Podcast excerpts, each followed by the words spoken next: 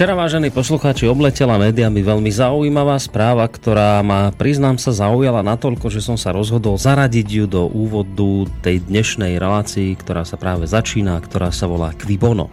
Možno vás teraz s týmto úvodom trochu zmetiem, pretože pozorný poslucháč si iste všimol, že dnes e, by sme sa mali venovať predovšetkým téme Brexit. No len pravdou je, že e, následujúca správa, ktorú o malú chvíľku prečítam, bude predsa len o čomsi inom, čo považujem, ako som už naznačil, tak isto za mimoriadne dôležitú tému. O čo vlastne ide? V spomínanej správe zo včerajšieho dňa mm, sa konštatuje toto. Prezidenti Ruska a Turecka Vladimír Putin a Recep Tayyip Erdoğan sa počas telefonického rozhovoru dohodli na normalizácii vzťahov medzi oboma krajinami, ktoré vážne narušilo vlanejšie zostrelenie ruského bombardéra tureckou stíhačkou. Obaja lídry spolu telefonovali prvýkrát od novembrového incidentu. Putin v priebehu rozhovoru avizoval e, úmysel zrušiť sankcie, ktoré bránia ruským turistom v cestovaní do Turecka.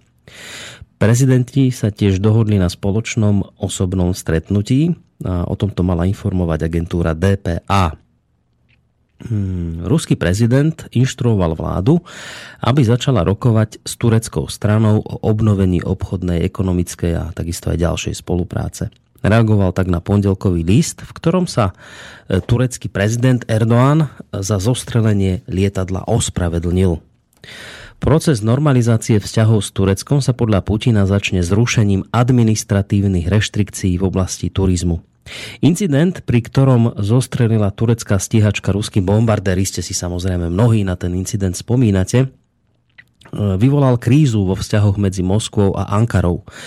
Rusko na zostrelenie svojho lietadla reagovalo uvalením e, série obchodných sankcií, pozastavením polnohospodárskeho dovozu z Turecka, ako aj turistických zájazdov do tejto krajiny, čo samozrejme veľmi vážne poškodilo tureckú ekonomiku. Obe krajiny už pred zostrelením bombardéra mali vážne nezhody ohľadom Sýrie, kde Moskva a Ankara podporujú rôzne strany konfliktu. Toľko vážení poslucháči k oficiálnej správe, ktorá sa, ako som už spomínal, objavila včera, ktorá nám vlastne hovorí o akomsi oteplovaní vzťahov medzi Ruskom a Tureckom. Čo je mimoriadne zaujímavé aj v tejto súvislosti je to, že deň predtým, teda tento týždeň v útorok, podpísalo Turecko s Izraelom prelomovú dohodu o zmierení, ktorá je zameraná na normalizáciu svojich vzťahov po šiestich rokoch napätia.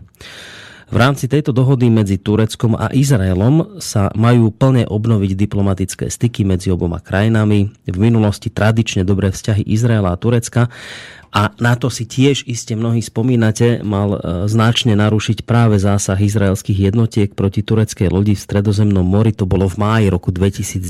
To už je neuveriteľných 6 rokov odvtedy, keď propalestínsky aktivisti na lodi s humanitárnou pomocou chceli prelomiť izraelskú námornú blokádu pásma Gazy a práve pri obsadzovaní e, tejto lode zastrelili izraelskí vojaci deviatich tureckých občanov. Po incidente mm, oba štáty vzájomne stiahli svojich veľvyslancov, takmer úplne prerušili bezpečnostné styky a začali udržiavať diplomatické vzťahy len na nízkej úrovni. Teraz zdá sa, sa akoby všetko začína otáčať a z toho, čo som vám doteraz prečítal, e, vyzerá byť tak, tak zjavne akási, alebo zjavnou sa aspoň zdá taká zmena doterajšieho postoja Turecka. Otázkou však je, čo je za touto zmenou postoja Erdogana. Prečo sa Turecko takto obrátilo o 180 stupňov? Veď predsa to bol práve Erdogan, ktorý ešte nedávno, nie je tomu tak dávno, čo kategoricky odmietal akékoľvek ospravedlnenie, či už teda smerom k Rúsku, alebo k Izraelu. Na dnes sa objaví správa, kde Erdogan sa ospravedlňuje, s, s Izraelom už podpísal zmluvu o vzájomnom zmierení a smerom k Rusku si sype popol na hlavu. Tak otázka je, čo je za tým? Prečo sa to vlastne deje? No, ja budem dnes na túto pre mňa veľmi dôležitú otázku, ale nie len na túto otázku, lebo platí to, čo sme avizovali, že bude to dnes samozrejme aj o Brexite, ale bolo by podľa mňa vážnou chybou túto tému vynechať, pretože toto sú naozaj aktuálne veci, ktoré sa dejú. No a práve preto som si povedal, že bude dobre zaradiť túto tému ešte pred samotný Brexit do dnešnej relácie Kvibono. Nám sa dnes, vážení poslucháči, nedovoláte, pretože na našej telefonickej linke máme v tejto chvíli už, aspoň verím, že to tak je, mm, pravidelného hostia tejto relácie, analytika Petra Čalovku, tak uvidíme, či sa počujeme. Dobrý večer. Haló, nejak sa nepočujeme, čo sa deje? Nejako nám, nejako, nejako je tu ticho. Aha, no, skúsme ešte teraz raz. Počujeme sa, dobrý večer. No, nejako nám to tu už blbne všetko, tieto šable naše. Halo, halo. A ja, ja vás počujem a, výborne. Už je to dobre. A teraz nemáte nejakú spätnú väzbu ani nič podobné? Dobre sa počujeme? Ja nemám, ja, ja vás počujem výborne. Dobre, teraz sa to už podarilo. Tento náš Mixpult už dožíva, to poslucháči vedia, tak dobrou správou vie, že už v dohľadnej dobe by mal doraziť nový a tieto problémy technické by sa mali čoskoro odstrániť. Takže príjemný dobrý večer, večer ešte raz, pán Čalovka.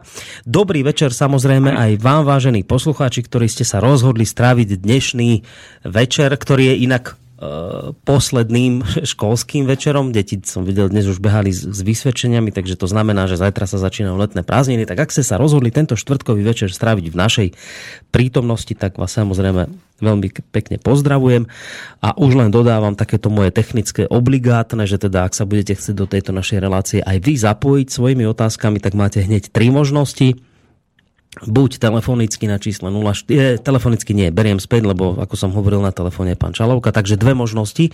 Buď mailovo studiozavináč slobodnyvysielac.sk alebo cez našu stránku, keď si otvoríte www.slobodnyvysielac.sk, tak tam v ľavom rohu máte také zelené, takú zelenú ikonku a na ňu keď kliknete, že otázka do štúdia alebo niečo také tam napísané, Uh, áno, otázka do štúdia, na ňu keď kliknete, tak vyplníte taký krátky formulár a vaša otázka nám príde sem ku nám do štúdia. Takže toľko z mojej strany na úvod. No, uh, ja sa, ako som naznačil, pán Čalovka, my sa dnes samozrejme dostaneme k veľmi vážnej téme, ktorá ešte stále je mimoriadne aktuálna a keď si otvoríte, ja neviem, portál internetový, ktorýkoľvek, alebo nejaké noviny, tak zaručene tam nájdete Brexit, pretože to je skutočne veľmi vážna téma, dôležitá, ktorá dnes sa rozoberá z rôznych uhlov pohľadu, ale predsa len som si povedal, že ja by som tú dnešnú reláciu začal tou témou, ktorú som teda spomínal v úvode, a tá téma sa týka akéhosi oteplovania vzťahov medzi Ruskom a Tureckom. Na môj vkus, poviem svoj osobný postoj, na môj vkus to prišlo dosť nečakane a ja som týmto aj tak trošku prekvapený. Práve z toho dôvodu, ktorý som spomínal, že doteraz bol Erdogan ten, ktorý jednoznačne sa postavil k tomu, že on sa Rusku neospravedlní, on proste nič zle neurobil, Turecko má pravdu v tomto smere a, tak, a, a takýto podobný postoj zastával aj smerom k Izraelu a teraz proste takáto zrazu náhla zmena. Tak mňa to prekvapilo a teraz ma zaujíma, to je moja otázka prvá na vás, že či tieto udalosti posledných dní, pokiaľ ide o teda práve Erdoganov postoj, či tieto udalosti nejakým spôsobom zaskočili, prekvapili aj vás, či ste to možno očakávali, že sa niečo takéto skôr alebo neskôr udeje. A vôbec možno aj otázka, že či, či to je vôbec pravda, či nejde o nejaký podfúk, alebo viete, ako sa to moderne hovorí o hoax. Je to pravda, že naozaj e, turecký prezident sa takto otočilo 180 stupňov? A ak a áno, ak to pravda je, tak potom pre vás je to prekvapenie? No, takto. E, prekvapenie to určite nie je, e, ale e, ja vždy vnímam veci v širších súvislostiach a vlastne naša hlavná téma, čo mala byť Brexit, svojím spôsobom je bezprostredne súvisiaca, ale súvisí bezprostredne s týmto, čo sa udialo s, s prezidentom Erdoganom. Ja sa myslím, že to je výsledok dlhodobej a konzistentnej e, politiky Ruska, ktorý um, namiesto toho, aby e, pri zostrelení svojho lietadla tej SU-24 reagovali agresívne a vlastne to, čo by taký každý vojak z horúcou hlavou urobil, hej, že by takisto zostrelili nejaké turecké lietadlo, tak urobili veľmi, veľmi uh, rozumný a uh, taký dlhodobo úspešný krok, e, že začali sankcie a začali e, vlastne formovať tú politiku voči Turecku úplne z opačného konca. E, s tým vedomím samozrejme, že to musí priniesť výsledky, pretože Erdogan napriek tomu, že je, sú na jednej strane kvázi dobrý politik, že povedzme jeho rating samotnom Turecku a úcta alebo rešpekt, ktorý voči nemu majú väčšina obyvateľstva, stále tam je ale, ale bolo jasné, že to bude musieť zdať, pretože e, tie faktory, ktoré stoja proti nemu, ako e, v kombinácii s jeho nezmyselnou povahou a s jeho víziou osmanskej ríše sú v podstate ako, musia viesť k poražke. Hej. Čiže vy ste to e, vnímali, ako že to je len otázka času, kým takto otočí, hej? Áno, áno, áno. Takto by som to asi správne hmm. nazval. Hmm. Dobre, skôr ako sa dostaneme k tým dôvodom, ktoré ho viedli k tomuto obratu, ktorý, ako vy naznačujete, bol v jeho prípade nezvratný, ja by som sa ešte predtým predsa len pri inej téme zasta pristavil a to sú médiá. Uh, ono sa to nezdá, ale ja som si tie médiá tak trošku prešiel, tie naše veľké mainstreamové, možno aj uh-huh. tie uh, tie, ktoré máme, platíme si ich zo zákona. Hej, no, nemyslím tie nemainstreamové, ale hlavne uh, a teraz ma to slovo povinné, nenapadne. Povinné médiá. Tie, hej, tie. No a uh, ja som si všimol takú vec, že uh, keď sa Turecko s Ruskom rozhádalo, tak sa to riešilo úplne všade. A teraz, keď sa akoby idú udobriť, keď vnímame tento 180 stupňový obrad Erdogana, tak ja nechcem tvrdiť, že tieto médiá si, no verejnoprávne to mi nevedelo napadnúť, že, že mainstream a verejnoprávne médiá, nechcem tvrdiť, že si túto udalosť nevšimli. Oni sú všimli, ale na môj vkus sa tejto téme extrémne málo venujú. Keby ste si teraz, nájdete si proste komentár alebo nejakú hlbšiu analýzu a garantujem vám, že budete hľadať veľmi dlho a možno ani nič. to je otázka kontextu, viete. Hej? Čiže toto je tá otázka, že čím si to ja mám vysvetliť, čím toto je dané, že udeje sa takáto vec, že Erdogan sa ide udobriť s Ruskom, úplne že zvrat, to je, to je, to je obrovský zvrat, obrovská vec sa momentálne udiala a naše me... Predtým sa udiala iná dôležitejšia vec a to bol vlastne e, výsledok e, referenda Británii a to, to v podstate zatienilo všetko ostatné. Hej, v porovnaní uh, uh, treba, treba trošku hlbšie sledovať, uh, akým spôsobom sa napríklad Erdogan ospravedlnil. Uh, Erdogan 7 mesiacov vie, že Rusko čaká na ospravedlnenie.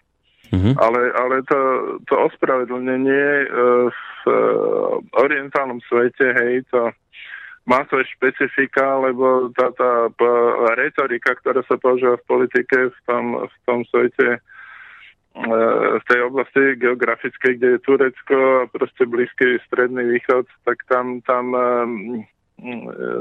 veci, ktoré sa hovoria, až, až sa nie tak hlboko myslia. Erdogan ako obratný politik to sformuloval takým spôsobom, že voči svojim vlastným ľuďom to vyzerá, že až tak veľmi sa neospravedlnil, ale voči Rusom v podstate e, povedal tie formulácie, ktoré Rusi chceli počuť.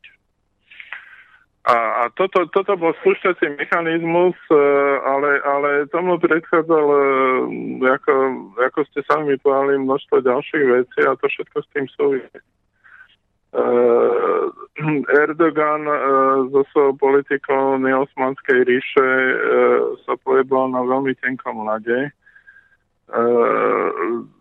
Po zostrelení lietadla sa obratil na NATO a na Spojené štáty dúfajúc, že, ho, že mu budú kryť chrbát, to sa nestalo. Dostal jasne povedané v podstate od tých lídrov západného sveta, samozrejme nie oficiálne, ale v tichosti, že e, nejaké jeho dobrodružstva, ktoré budú uh, ohrozovať uh, mier vo svete v tom zmysle, že by mohli viesť k nejakému konfliktu ozbrojenému s Ruskom, mu nebudú tolerované. Je otázka, že či, či pri tom zostrelení lietadla mu niekto nepovedal áno, ale zase, e, kontext je, že e, situácia e,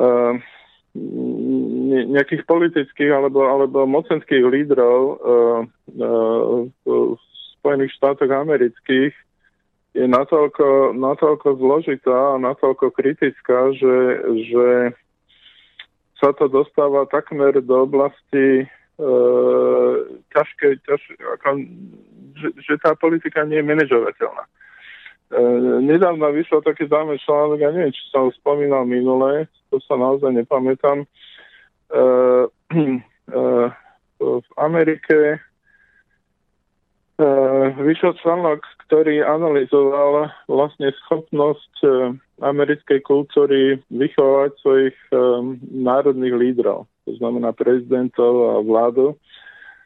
Ten článok uh, zaujímavým spôsobom konštatuje, že, že americký systém vzdelávania ako keby strátil túto schopnosť. Uh, to znamená, že, že Američania alebo mudrí ľudia v Amerike sami začínajú priznávať, že, že e, to vedenie už ako keby je natoľko málo súdne a natoľko e, má málo skúsenosti a nie je schopné ako kritického analytického uvažovania, že v podstate ani nevedia, kam tú krajinu majú viesť a nie sú schopní ju kvalifikovane viesť. To je, to je jedna, jeden aspekt. Hej? Potom je to hmm. aspekt samotnej Európy. Um, po, po zostrelení lietadla uh,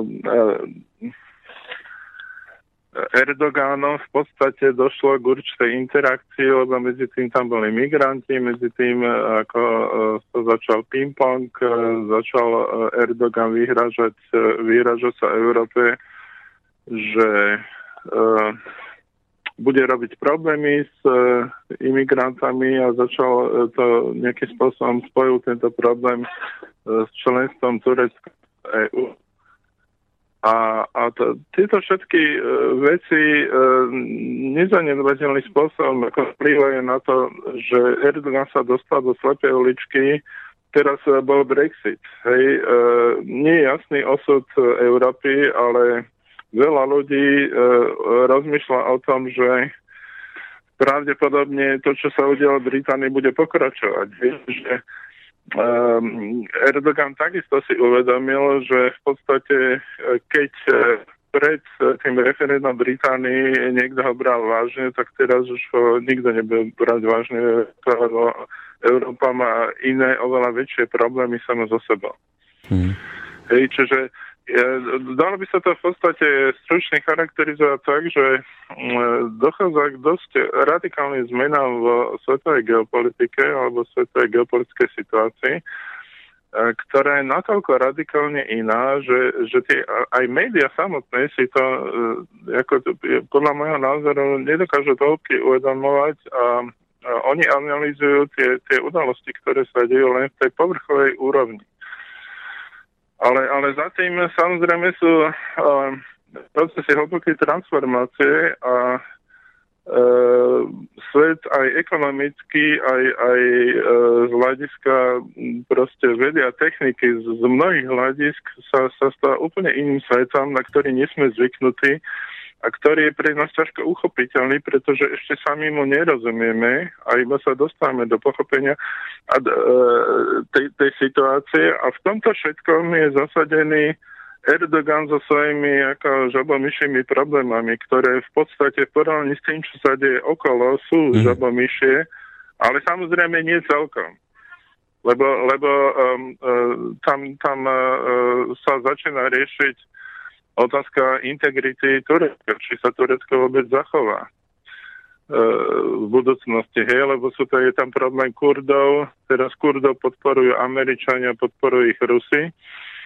Uh, a to je niečo, čo je naprosto nepriateľné pre Erdogana, ale nielen pre Erdogana, ale pre samotných Turcov, uh, Turkov, pardon. Uh, čiže je to E, veľmi zložitá situácia a v podstate e, význam je, že to, čo Erdogan urobil, je, že si uvedomil, že je v totálne slepej uličke a celá jeho politika bola nesprávna a jednoducho E, napriek tomu, že bol aj sultán, bol nutený sa e, ako totálne kapitulovať. No, keď si to zhrnieme, alebo teda tak zbilancujeme, čo sa mu vlastne udialo za tých posledných pár mesiacov, tak e, niektorí pozorovatelia tvrdia to, čo aj ste vlastne naznačili vy, v tomto svojom vstupe. Jednak to, že teda tým zostrelením rúského lietadla nad územím buď Turecka alebo Sýrie, tieto názory sa rôznia, ale skrátka zostrelením to, tohto rúského lietadla sledoval Erdogan e, hlavný cieľ a tým bolo zatiahnuť do vojny v Sýrii NATO. E, táto vysoká hra mu ale nevyšla pretože tak Američania ako aj európske krajiny podľa všetkého v zákulisí Ankaru za tento čin skritizovali. Hoci teda navonok niečo hovorili, ale vyzerá to tak, ako ste aj vypovedali, že tam bola tvrdá kritika eh, Ankary. Eh, zároveň, čo sa udialo... Len, len takú malú poznámku, že ano? to bolo 100% padlo nad územím Sýrie, čiže tam... To áno, že spadlo, uh, ale kde bolo zostrelené, to sa rôznia názory. No, to bolo vzdialené 4 km, ale tak ja si myslím, že mm, to sú veci, ktoré sú jednoducho identifikované radarovými stopami. Hm. Hej, čiže a keď Rusi tvrdia, že to bolo tak a je, je tam 100 satelitov, keby to bolo ináč, tak Američania sa ohradia. Hej, ale v každom prípade zrejme tam naozaj v zákulisí prišla kritika. Možno aj práve preto, že skutočne tí, tí Turci strieľali nad sírským územím. To je prvá vec. Druhá vec. Uh, Rusi bojujúci v Sýrii priniesli nezvratné dôkazy o tom, to sme spomínali v minulej relácii, že Turecko obchoduje s islamským štátom z ropou. To boli tie dlhé kolóny odfotografované z drónu, natočené videom, ako proste na hranici stoja dlhé rady kamionov smerujúce do Sýrie z tureckej hranice a naopak rada kamionov smerujúca zo Sýrie do Turecka. To je ďalší, ďalší bod proti Erdoganovi. Ďalší bod. Sklamanie pre Erdogana bol postoj európskych krajín, ktoré si s veľkou neochotou pripúšťali možnosť udelenia bezvízového styku pre Turecko za účelom riešenia migračnej krízy, ktorú ste spomínali. No a No ale je tam ten tranzit ehm, cez Turecko vlastne ehm, všetkých tokov ehm, islamistických bojovníkov obidvoma smermi plus obrovské toky zbraní, financií a podobne hej, pre, pre e, všetky tie teroristické skupiny a priamy, priamy súvis medzi Erdoganom a, a týmito skupinami. Mm. To áno, ale teraz keď sa bavíme, viete, len o tom bezvizovom styku, ktorý chcel Erdogan, tak stále ho nemá od tých európskych krajín, stále ho nedostal, čiže tam podľa mňa z jeho strany proste sklamanie, že tá Európa mu nepristúpila na všetky jeho proste podmienky, ktoré on mal. A už to len teda dokončím tým, že nedávno Nemci uznali genocídu Arménov napriek tomu, že Turecko mimoriadne protestovalo proti tomuto, čiže ďalšia rana pre Erdogana, podpás, v podstate podpás. Teraz už nespomínam ani pápeža zámerne, že ktorý ho tiež skritizoval za to, lebo to nie je až také dôležité pre neho. Ale čím toto všetko uzavriem, túto bilanciu, že čo sa všetko Erdoganovi stalo, tak a to je aj otázka zároveň na vás, že Zrejme bez pochyby najvážnejším momentom toho zásadného Erdoganovho obratu je aj to, že e, dnes turistické rezorty v Turecku zývajú prázdnotou po tom, čo sa vlastne rozhádal s Ruskom. Prišiel o asi 3 milióny ruských turistov a zrejme aj toto bola mimoriadná rana do tureckej ekonomiky a pre samotného Erdogana. Isté. Áno, je to tak, ale tam samozrejme je oveľa viac ako turisti. E, do konca júna, mm, teraz som čítal nejaký čerstvý odhad, že tá, tá faktická finančná strata je nejakých 15 miliard e, dolárov. Myslím, že dolárov to bolo. Mm-hmm. Čiže to je dosť veľa. Máme tu ešte atentát. Presne tak ku ktorému sú veľmi zaujímavé komentáre, pretože e, atentát bol oznámený e, niekým, kto má svoj nickname a, a operuje z oblasti Turecka. To bolo nejakých 8.30, vlastne atentát sa udial okolo 9 ráno kde sa hovorilo, že vlastne sa deje ako turecká národná zrada a že bude eh, zorganizovaný atentát, alebo teda séria atentátov, kde budú nevinné ako ľudské obete a že to je akt, ktorý je zameraný proti Turecku a že ho robí teda, jak tak sa naznačovalo samotná vláda. No, nepriamo asi sa myslelo Erdogan. Hej, lebo o Erdoganovi sa v súvislosti s teroristickými aktami ako nehovorí prvýkrát. Hej. Tesne ako zvíťazil vo voľbách, tuším to bolo tesne po voľbách alebo pred, tak tiež tam bol veľký atentát, myslím v Ankare. A tiež bolo veľa obetí a takisto No ale mm, tých, tých faktov je oveľa viacej. Vy ste spomenuli iba časť z nich. Faktom je, že um, je to veľká kapitulácia. Veľká kapitulácia, ale médiá sú vyťažené skôr, skôr tým Brexitom a preto nepovažujú túto vec za nejakú dôležitú. Viete, E, pre ruské médiá je to zaujímavé, hej, ale e, z hľadiska biznes, no 15 miliard, čo je 15 miliard? No to, že Turci nebudú mať ako toľko peňazí, koľko by chceli, no to je síce ako smutné, ale to až tak veľmi niekoho netankuje, že, že ruskí turisti nechodia do Turecka. E, tam, tam sú iné veci, lebo sa zastavil aj biznis medzi, medzi Ruskom a Tureckom a tam, tam e, je oveľa viacej peňazí v, tom zastavení biznisu. Ale je tam aj obrovský prínos, hej, že my sme už viackrát povedali, že sankcie, ktoré svet uvrhol, západný svet voči Rusku, e, majú pozitívny účinok, a, a v tomto bilaterálnom vzťahu s Tureckom tie opačné sankcie, ktoré, ktoré Rusko uvrhlo na Turecko, takisto majú opačný účinok, lebo presmerovali povedzme nákup ovoce a zeleniny a, a, z Turecka do Strednej Ázie. A viete, keď v biznise stratíte pozíciu alebo podiel na trhu, tak to je, tam vás už nikto naspäť nepustí. Jak niečomu takému to dochádzalo a dochádza, Takisto ja odbočím e, v rámci sankcií voči, voči Rusku k veľmi zaujímavému ukazu, hej, že e, sankcie síce existujú, e, ekonomické Európy aj sa predlžujú dokonca, e, ale e, investície z Nemecka, e, Rusko je jedným investície nemeckých podnikateľov počas sankcií do ruského teritoria zrastli niekoľkonásobne. Čiže Rusko sa naopak západnými investormi, ktorí majú rozum stále v hlave a používajú ho, tak ako sa spáva veľmi zaujímavá oblasť. Hej. Tým, tým, že sa v Spojených štátoch spolitizovali ratingové agentúry ako Standard Poor's a tak ďalej, Fitch, ktoré E, ktoré svojím spôsobom, e, e, keď je to nevyhnutné, tak dáva rating aj samotným krajinám ekonomicky, tak tým, že sa spolitizovali, tak v podstate ako keby stratili kredit a vo svete vzniká opozičné hnutie a Čína s Ruskom sa dohodli, že záležia vlastné ratingové agentúry, tak jedna z najväčších ratingových agentúr v Číne hodnotí Rusko veľmi pozitívne. Hej, čo, je, čo je samozrejme v rozpore ako s tými, s tými americkými t, hlavnými ratingovými agentúrami.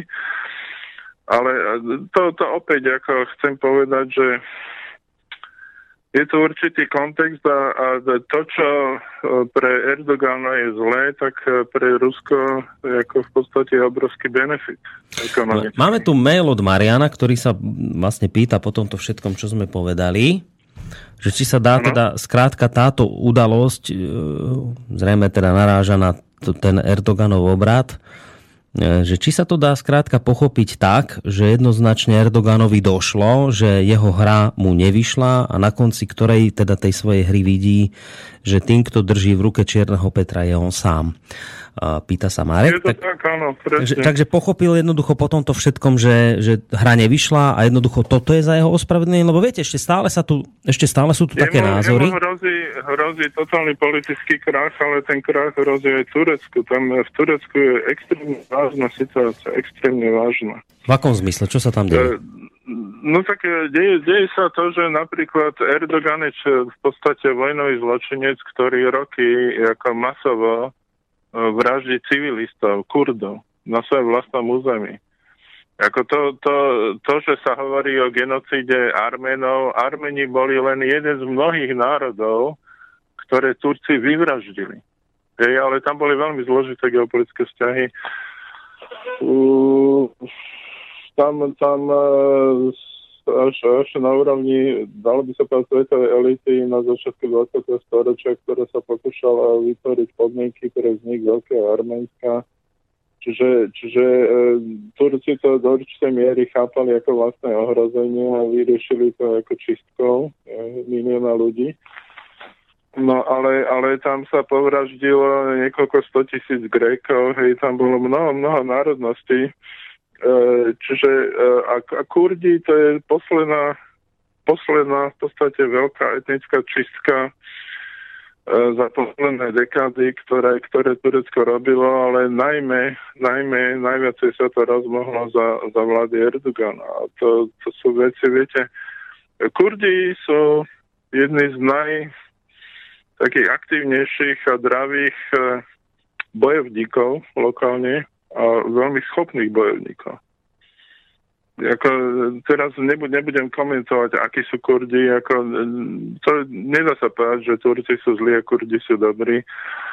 Kurdi napríklad, e, Turci použili Kurdov pri, pri tej arménskej genocide. Hej, čiastočne niektoré turecké zložky, eh, pardon, e, kurdské zložky toho obyvateľstva, čiže tam tá, tá geopolitická situácia z hľadiska histórie je veľmi zložitá, ale uh, Erdogan narobil toľko chyb, toľko chyb politických, uh, ekonomických, že vlastne uh, on uh, rúti krajinu do záhuby. V podstate dalo by sa povedať, že Erdogan je taký určitý novodobý Hitler, ktorý, ktorého cieľom je, on naozaj ako túžil, ani jeho nie, nie náhodou volali, že, volajú dodnes, že sultán v Turecku, pretože on uh, naprosto vážne E, so svojím bývalým premiérom Davutoglom e, budovali v podstate neosmanskú ríšu. Lenže, lenže e, tie spôsoby, čo oni však sami si spomínali, že podporovali Daesh, obchodovali s ním a tak ďalej a tak ďalej. Hmm. Tie spôsoby, ktoré používali, boli natoľko nechutné, že, že vlastne to odvolanie premiéra to nebola náhoda. Možno, možno si, si um, tým odvolaním uh, Erdogan chcel očistiť svoje meno. Uh, Davutoglu bol vlastne hlavný ideológ toho neosmanizmu. On sám napísal knihu asi okolo roku 2000, kde vlastne tú celú doktrínu vysvetloval. Tá kniha bola tak tak strašná a nebezpečná na čítanie, že sa neodvážili ju dať preložiť alebo povoliť dať ju preložiť do angličtiny alebo nejakého európskeho jazyka. Mm, ona, ona bola preložená do nie, niektorého z orientálnych jazykov, ale zabite ma neviem, že do ktorého. Tak, takže vlastne v podstate sa priamo nedostala do Európy, hej, ale keby sa dostala, tak ako ľudia by toho mali šok, hej. Mm, e, treba povedať na druhej strane, e, pamätáte si e, Friedmana? Áno. My sme ho kedy... Áno. Tak Friedman v tej svojej analýze on napísal knihu, ako, ako to bude vyzerať, um, dokonca neviem, či na najbli, najbližších 100 rokov svetová geopolitika. Hm. A tam, tam počítal s Tureckom ako s veľmi silnou krajinou vlastne ako keby na hranici Európy a Blízkeho východu, ktorá zohrá ako svojím spôsobom kľúčovú úlohu a bude jedným z najväčších ekonomických hráčov, podobne ako Polsko. O Polsku takisto uvažoval ako jednom z lokálne najväčších ekonomických hráčov. No ale e, otázka je, že E, či to tak je, lebo vlastne ten trend e, je opačný a vyzerá to, že dojde k dezintegrácii Turecka. Práve preto, že, že e, tí Kurdi neboli doriešení, lebo no, ja viem, viem, že to je v podstate väčšina ľudí to vie, ale tak pre niektorých divákom, poslucháčov možno zopakujem, že, že Blízky východ ale aj e, otázka vplyvu Turecka a vlastne e, e, delenie Kurdistanu, to po, po prvej svetovej vojne viac menej tie hranice sa urobili umelo, že si Francúzsko a Anglicko ako keby rozdelili tie sféry vplyvu doslova kreslením na mape. Tam, keď si aj všimnete, sa pozrite na tie hranice, to je vidieť, že to je robené podľa pravitka. Hej, a to je, to je to isté, čo, čo v podstate sa udialo aj v Rusku a preto sú doteraz to niektoré národnostné problémy lebo sa pomýšľali niektoré národy, čo nemali byť spolu a etnicky spolu nesúvisia, napríklad Gruzinci, Osetinci. E, niektoré národy sa rozdelili a žijú v rôznych štátoch, hej, a to postihlo Kurdov. A, a tieto otázky, e, to, to sa nedá vyriešiť e, len nejakou takou tichou dohodou, hej, alebo nejaký, nejakým rokovaním, hej. Najmä keď e, v v podstate neoprávnene. Jeden, jedna tá menšina je utlačená spôsobom, že niekto vyvražďuje. Ja, možno to nie, nie je v nejakých takých číslach ako Rwande, ale napriek tomu sú to ako vysoké počty a je to vyvražďovanie. Hej, a o tomto sa vôbec nehovorí. Prečo sa o tom nehovorí? No lebo tak viete, no Briti, Francúzi to vymysleli a pre nich to nie je také dôležité, lebo pre Európanov je dôležité, čo sa deje v Európe a tieto veci pre nich také dôležité nie sú, ale, ale tá situácia vedie k rozpadu Turecka.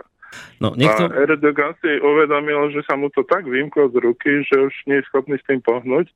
A v kombinácii s ekonomickou blokádou, ktorá je zo strany Ruska, ktorú on podcenil, došiel do bodu, že jednoducho musel zaprieť svoju hrdosť, ako sultán musel skloniť hlavu pred Putinom a musel povedať to, čo sa od neho vyžadovalo. Aj si povieme, tom... čo, čo povedal, lebo tam je nejaký list, ale chcem ešte predtým povedať jednu vec. Niekto nám volá, netelefonujte nám dnes do relácie, lebo na telefónnej linke máme pána Čalovku, hostia, my máme len jednu telefónnu linku v štúdiu.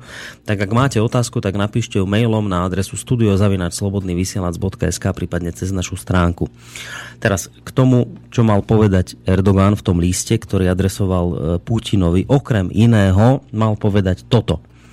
Nikdy sme si neprijali zostreliť lietadlo, ktoré patrí Rusku a vedome sme o to neusilovali. Uh, hovorím, prepáčte, z celého srdca zdieľam vašu bolesť. Rodinu ruského pilota považujeme za tureckú rodinu. V záujme zmiernenia bolesti a spôsobených škôd sme pripravení k akejkoľvek iniciatíve hovorí sa údajne v tomto dopise, ktorý tam teda mal adresovať Putinovi. Vy ste v úvode povedali ale, že e, ten Erdogan to zahral tak nejak lišiacky, že on e, pred jeho, bla, bla, bla. Hej, že pred jeho ľuďmi, pred Turkami to nevyzerá ako ospravedlnenie, ale v Rusku to ako ospravedlnenie môžu vnímať. Toto, čo som teraz prečítal, neznie no, ako ospravedlenie? Nemusíme ísť až do tých slov, ale, ale fakticky je to tak. Fakticky je to tak, lebo uh, on vlastne mal povedať viacej. Hej. On mal povedať teda, že preberá zodpovednosť za materiálne škody a že to všetko úradia, lebo mm-hmm. to, to bola ďalšia, ďalší aspekt tej podmienky, čo sa teraz v podstate dneska to pre istotu explicitne vyslovil ako ruský veľvyslanec hej, uh, Turkom, aby keby náhodou im to nebolo jasné, lebo hneď sa začalo na tureckej strane špekulovať, že oni to lietadlo platiť nebudú a podobne nezmysly. No ale, ale e, kapitulácia, kapitulácia, no. To je, to je to isté ako koniec svetovej vojny. Jednoducho Erdogan sa dostal do bodu, kde nemá inú voľbu. Mm-hmm. Hej. To, to je to, že e, Európa na neho nemá nervy, nemá chuť a nemá, nemá v podstate záujem sa s ním už baviť, pretože Európa potrebuje zachrániť, e, čo sa dá hmm. tej situácii, ktorá je.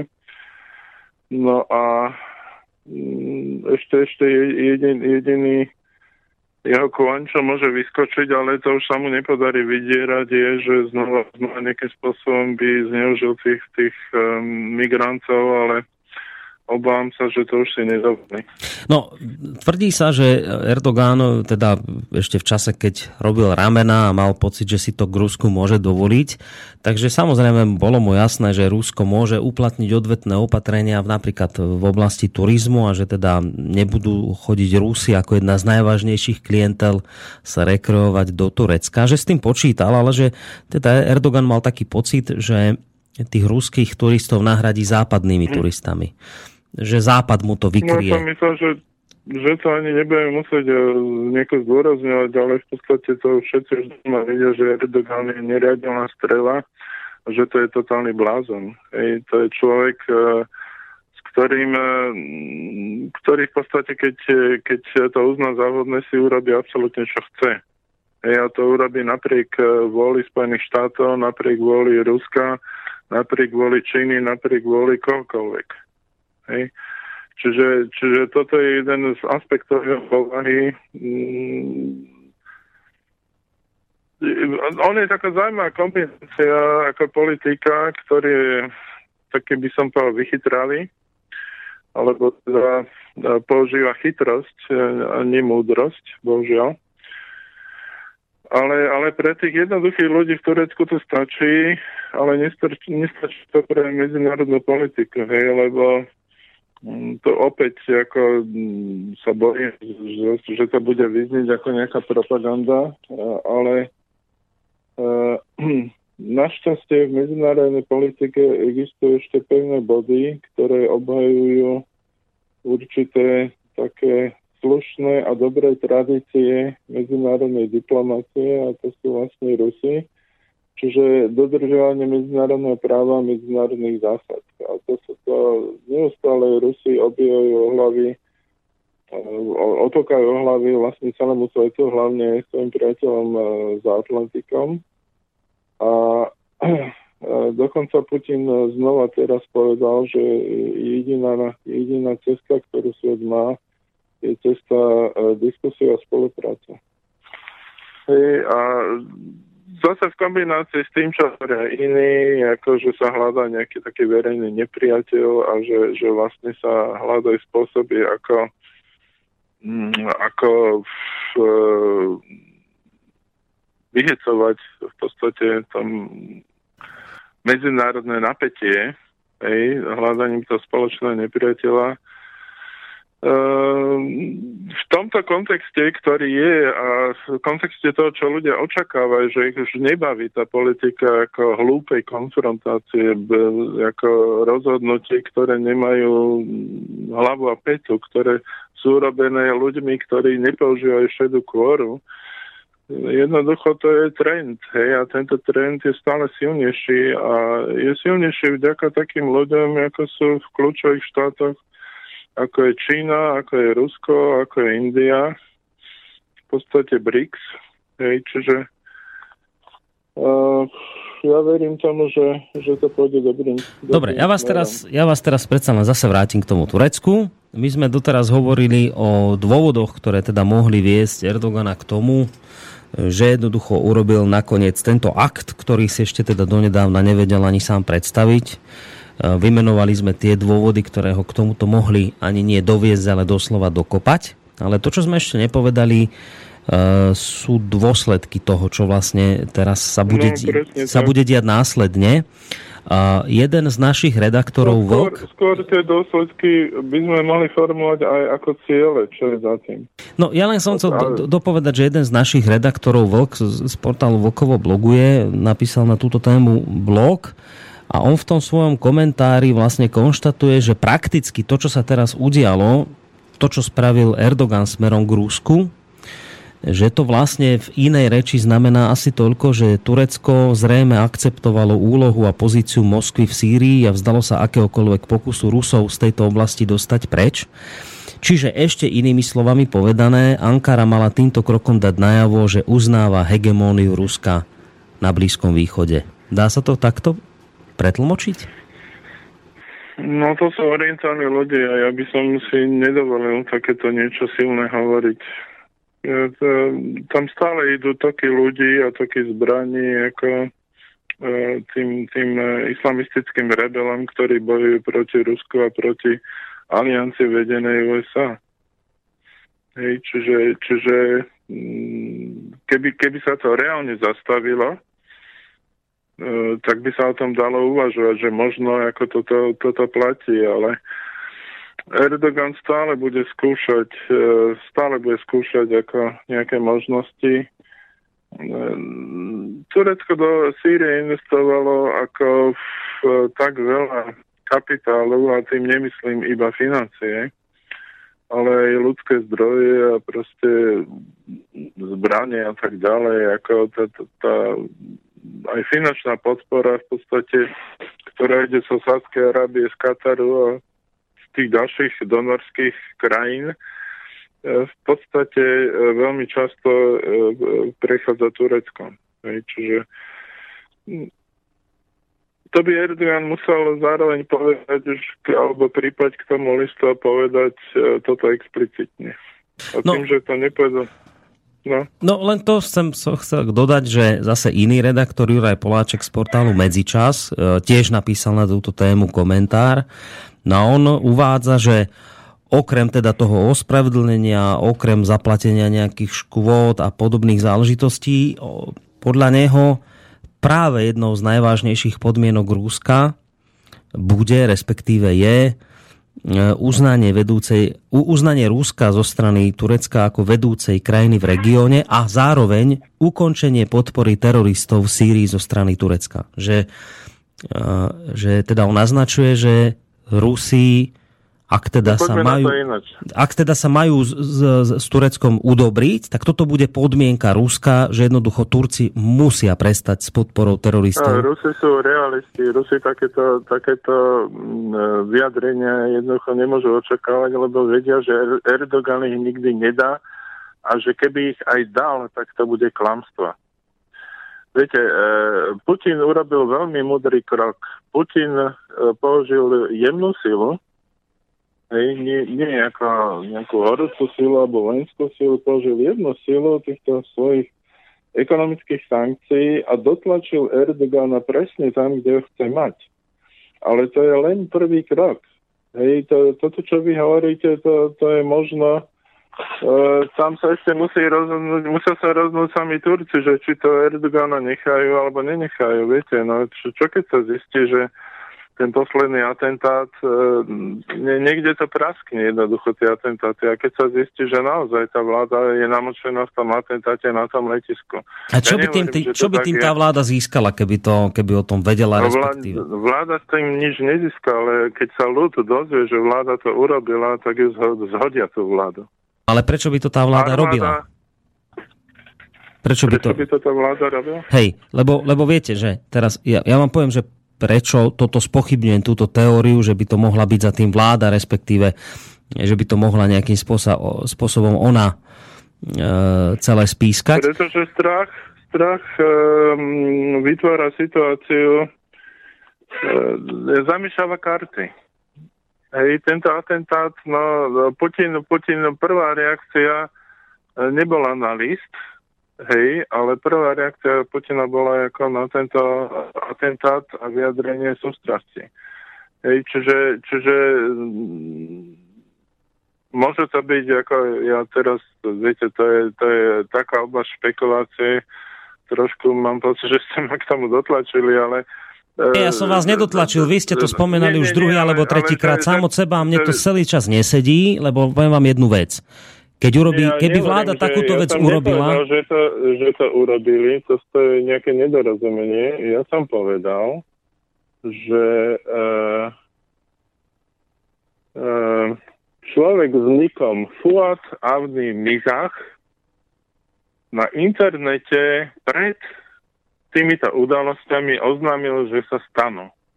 A povedal, kde sa stane a čo sa stane. Uh, ja tu, keď chcete, ja môžem citovať, čo tento človek ako napísal v internete, ako oznam, že sa ide diať tento teroristický akt pol hodinu pred jeho uh, uskutočnením. Uh, vláda, aby um, presmerovala pozornosť ľudí od poražky Erdogana voči Izraelu a voči Rusku, plánuje zorganizovať výbuch bomby kde budú nevinné obete. E, to, čo sa pripravuje, je národná zrada. To je citát. Hej, to si ja nevymýšľam. Čiže e, ja som iba informoval o tom, že táto informácia, a to nie je prvýkrát pred atentátom, kedy tento človek s týmto nikom, e, ktorý píše v internete, e, pravdepodobne cez e, turecké servery, niečo takéto oznamuje. Tu, tu mám ďalší citát. Napriek mojim upozorneniam ubehli 4 hodiny od atentátu a nikto sa nezačal hýbať. To, čo sa deje, je zrada tureckej rozviedky. Hej? E, prečo turecká rozviedka ako sa nerozhýbala po atentáte a nevyšetruje to? A ten človek o tom píše. Hej? Čiže e, aby sme e, jasne to dali podľa poliče, kam to patrí, ja netvrdím, že to robí vláda, ale tvrdím, že v informačne to bolo v éteri ešte predtým, než sa to stalo. A bolo to aj v iných situáciách pred atentátmi, veľkými atentátmi v Turecku. Hej, a ja sa vás pýtam proti otázkou, odkiaľ sa to vzalo? Čo, tento koment? Prečo niekto, prečo niekto v Turecku píše do internetu, že vláda ide robiť teroristický útok a vysvetlí politické dôvody, prečo to tá vláda robí. A tie politické dôvody sú ro- ako rozumné. No ja na to mám vysvetlenie.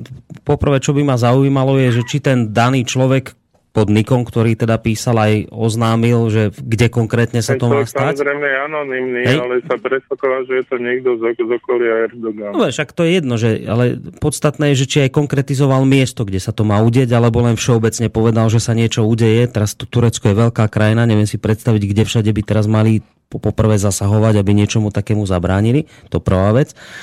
A druhá vec, mne tam nesedí tá, tá záležitosť, že čo by týmto teraz tá vláda získala, že po tomto výbuchu už, tam, už, už tam teraz... je povedané, im... čo by získala. Tam e, bolo jasne povedané, ja som to citoval. No veď, hej, len viete, že teraz vám potom je takto, že keby som bol terorista a chcel by som zasiať do danej krajiny strach, tak ešte spravím tú vec, že z toho obviním vládu. Aby som samozrejme tých ľudí rozhádal. A teraz inak sa na to pozrime, že už teraz turecké letoviska zývajú prázdnotou po tomto výbuchu budú ešte 10 násobne viacej. Vyhovuje to vláde alebo tým islamistom, ktorí toto potrebujú dosiahnuť? Všeobecne sa tvrdí, že... Je isté, že budú, budú, budú vyhovať ďalej, pretože uh, jedna z prvých vecí, čo sa začala riešiť ako potom zmeknutie vzťahov, alebo obmekčení vzťahov, ako bolo, bolo obnova turizmu kde ruská strana požadovala veľmi tvrdé e, bezpečnostné opatrenia a ako to, to je ako napriek tomu, že si my môžeme mysleť, čo chceme, keď sa zavedú prísne bezpečnostné opatrenia, také, aké existujú v Izraeli, kde v podstate každý človek e, v moslimskom hábite je podozrivý e, z toho, že má nejakú bombu a že s ňou ide do lietadla, Čiže e, Izrael to dokázal vyriešiť. Čiže táto, a Rusi vidia, že to je riešiteľné.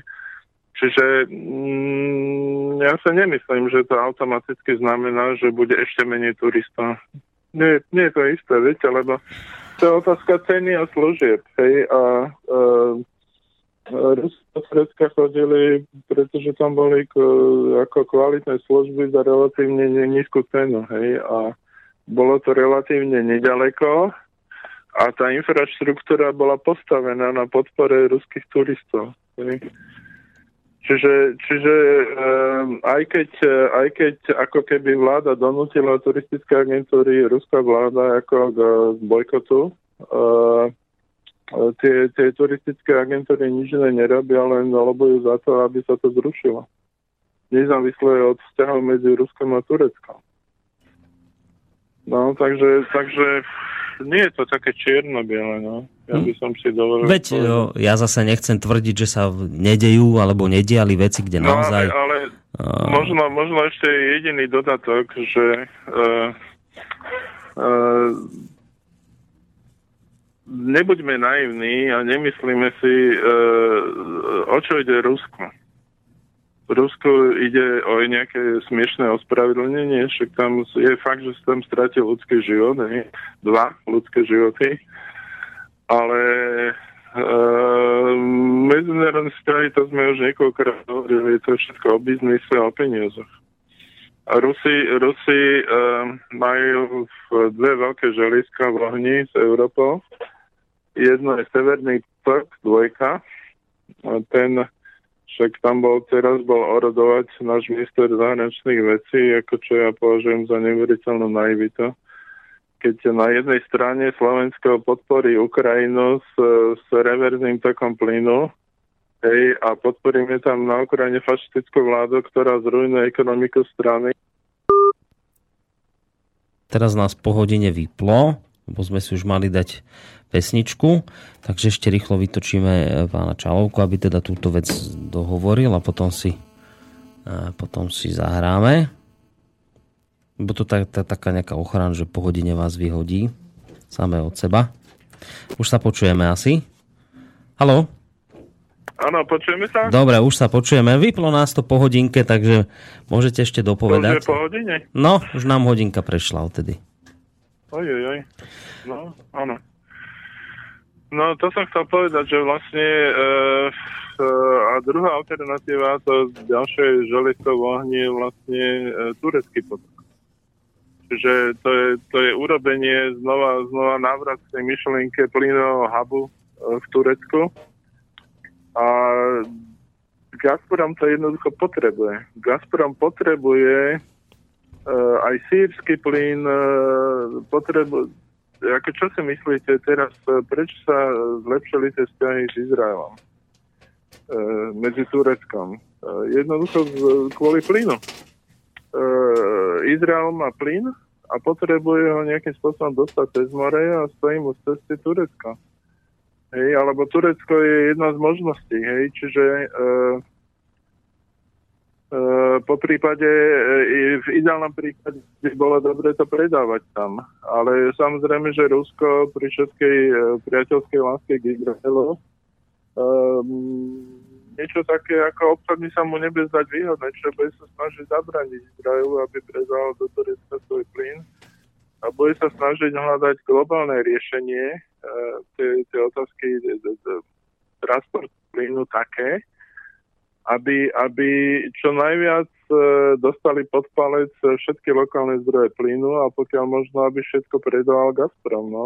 Tak, taká je povaha biznisu a v tomto Rusi sú tak ako Američania, ako nebuďme naivní. No v tomto smere ste z časti aj odpovedali už na to, čo som sa chcel spýtať, lebo mňa tak trošku ako prekvapuje tá rýchlosť, ktorou Rusko teda v tomto smere pristúpilo na hru akoby aj Turecka, že teda sa ospravedlňujú, oni to prijímajú a tak ďalej. Tak to som sa chcel spýtať, že čo je vlastne za tým, že tak rýchlo sa udobrili. No, ale...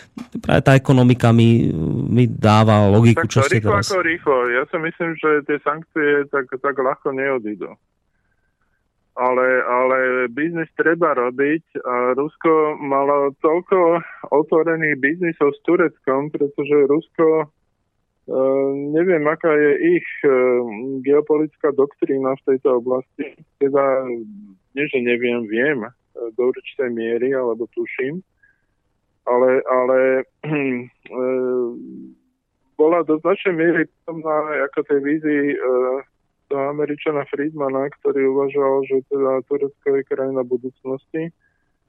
Onže bohužiaľ to nepočítalo táto doktrína s tým, že sa dostane na prezidentské kreslo človek, ktorý je neriadená strela, hej. A ktorým je vlastne Erdogan, hej. A, Rusi tým, že sú väčší diplomati ako Američania, nepo, pre nich neexistujú v diplomácii neprekonateľné problémy. To znamená, že e, a, a výsledok toho, že Erdogan sklonil hlavu a prosí e, na kolenách o odpustenie, znamená, že tá ich diplomácia, ktorú používajú, je úspešná. A toto je veľmi dôležité. Hej, čiže keď, je to, keď dokázali ako takýto krok s Erdoganom, s jeho fantasmagoristickými predstavami a ako bláznivými nápadmi a, a nekontrolovateľnou povahou e, dosiahnuť takýto krok, dobre, že sa s tými Turkami bude dať dohodnúť, lebo Turci v podstate sú priateľskí ľudia a majú záujem o biznis a majú záujem o dobre s Ruskom. Viete, e, to, že Erdogan je s prepačením Bob, e, ktorý na centrálnej pozícii centrálneho kresla v štáte, za to tí ľudia nemôžu. Hej, a e, e, diplomatické vzťahy alebo vzťahy s krajinami sa budujú nie podstate s e, dočasným vládcom, ktorým Erdogan je, ale budujú sa s e, ľudom tej krajiny. Hej, a v tomto e, tá ruská diplomácia a politika je oveľa lepšia ako povedzme americká alebo nejaká iná, lebo tá je príliš krátkozraká. A dáva výsledky, to je dôležité, dáva to výsledky. S použitím relatívne mekej sily e, tým, tým e, myslím, letecké bombardovanie mm, Daešu a, a tých teroristov akože na sírskom území mm, dosiahli fantastický obrad za relatívne krátku dobu, to tie ruské uh, armádne zložky, ale v kombinácii ešte s tou diplomáciou uh, majú veľmi silnú a stále silnejúcu pozíciu na, na tom Blízkom východe. Neviem, my sme, my sme spomínali minulé ten, ten Egypt. Neviem teraz. Lebo Egypt, e, to s tým súvisí e, ne, než došlo k Sýrii, lebo Sýria to bola dlhodobá, dlhodobý fokus e, vlastne záujmu Rusov v tejto oblasti, čo čiastočne bolo postavené na tradičných vzťahoch dobrých medzi Sýriou a a, a Ruskom, ale, ale aj veľmi dobré vzťahy malo Rusko s Egyptom. No a teraz s tými mistrálmi to dopadlo tak, že nakoniec e, to dostali egyptiania a budú potrebovať na to helikoptery a to im všetko vybavia Rusy. Čiže e, mistráli sa presmerovali z Ruska z Ruska do Egypta Rusko má celé know-how Mistralov, takže si stavia vlastné e, helikopterové lode, vojnové, bojové. E, tieto postupilo, e, ktoré už e, za ne dostali e, pokutu hej, a peniaze dostali naspäť a, a postupili to Egyptu a Egypt e, to kúpil. E, inštalácia je ruská, čiže dostali to musia stejne Rusy a budú to musieť zaplniť helikopterami, čiže zákazka ako hrom. Hej, a, a toto, toto sú také malé kroky tej ruskej diplomácie, ktoré, ktoré dokazujú, ako sú Rusi úspešní. Hej, čiže uh, viete, uh, mne sa na tom páči, že uh, pre tú ruskú diplomáciu, áno, prípad s tým Tureckom to vyzerá, že oni, oni sa rozhodli s cestou, že neexistuje neprekonateľná prekažka, a, a e, všetko je postavené na dlhodobosti. A ja si myslím, že, že keď pôjdu toto cesto, tak e, v Turecku ich budú milovať. Viete, to tam vrátia, donesú im peniaze, pomôžu im, urobia z toho hub, budú ich hnevať e, Európania na Severnom potoku, tak im postavia Južný potok. Turecko je naštvané, že im nechcú dovoliť členstvo, tak sa vypomstia Turci na tom, že pustia turecký potok cez seba. No a je, je to v podstate, a Rusom je to jedno, to je biznis. Hej. Teraz postavia Južný potok, Európa sa vyzúri, akože bude sa hnevať, e, možno uvaliť ďalšie dva roky sankcie na Rusov, potom sa ukludní, potom sa vydýcha, potom e, zvýťazí zdravý rozum a dostávajú severný potok. A budú mať dva potoky. Jeden na severe, jeden na juho. No, tak budú mať všetko, čo chceli.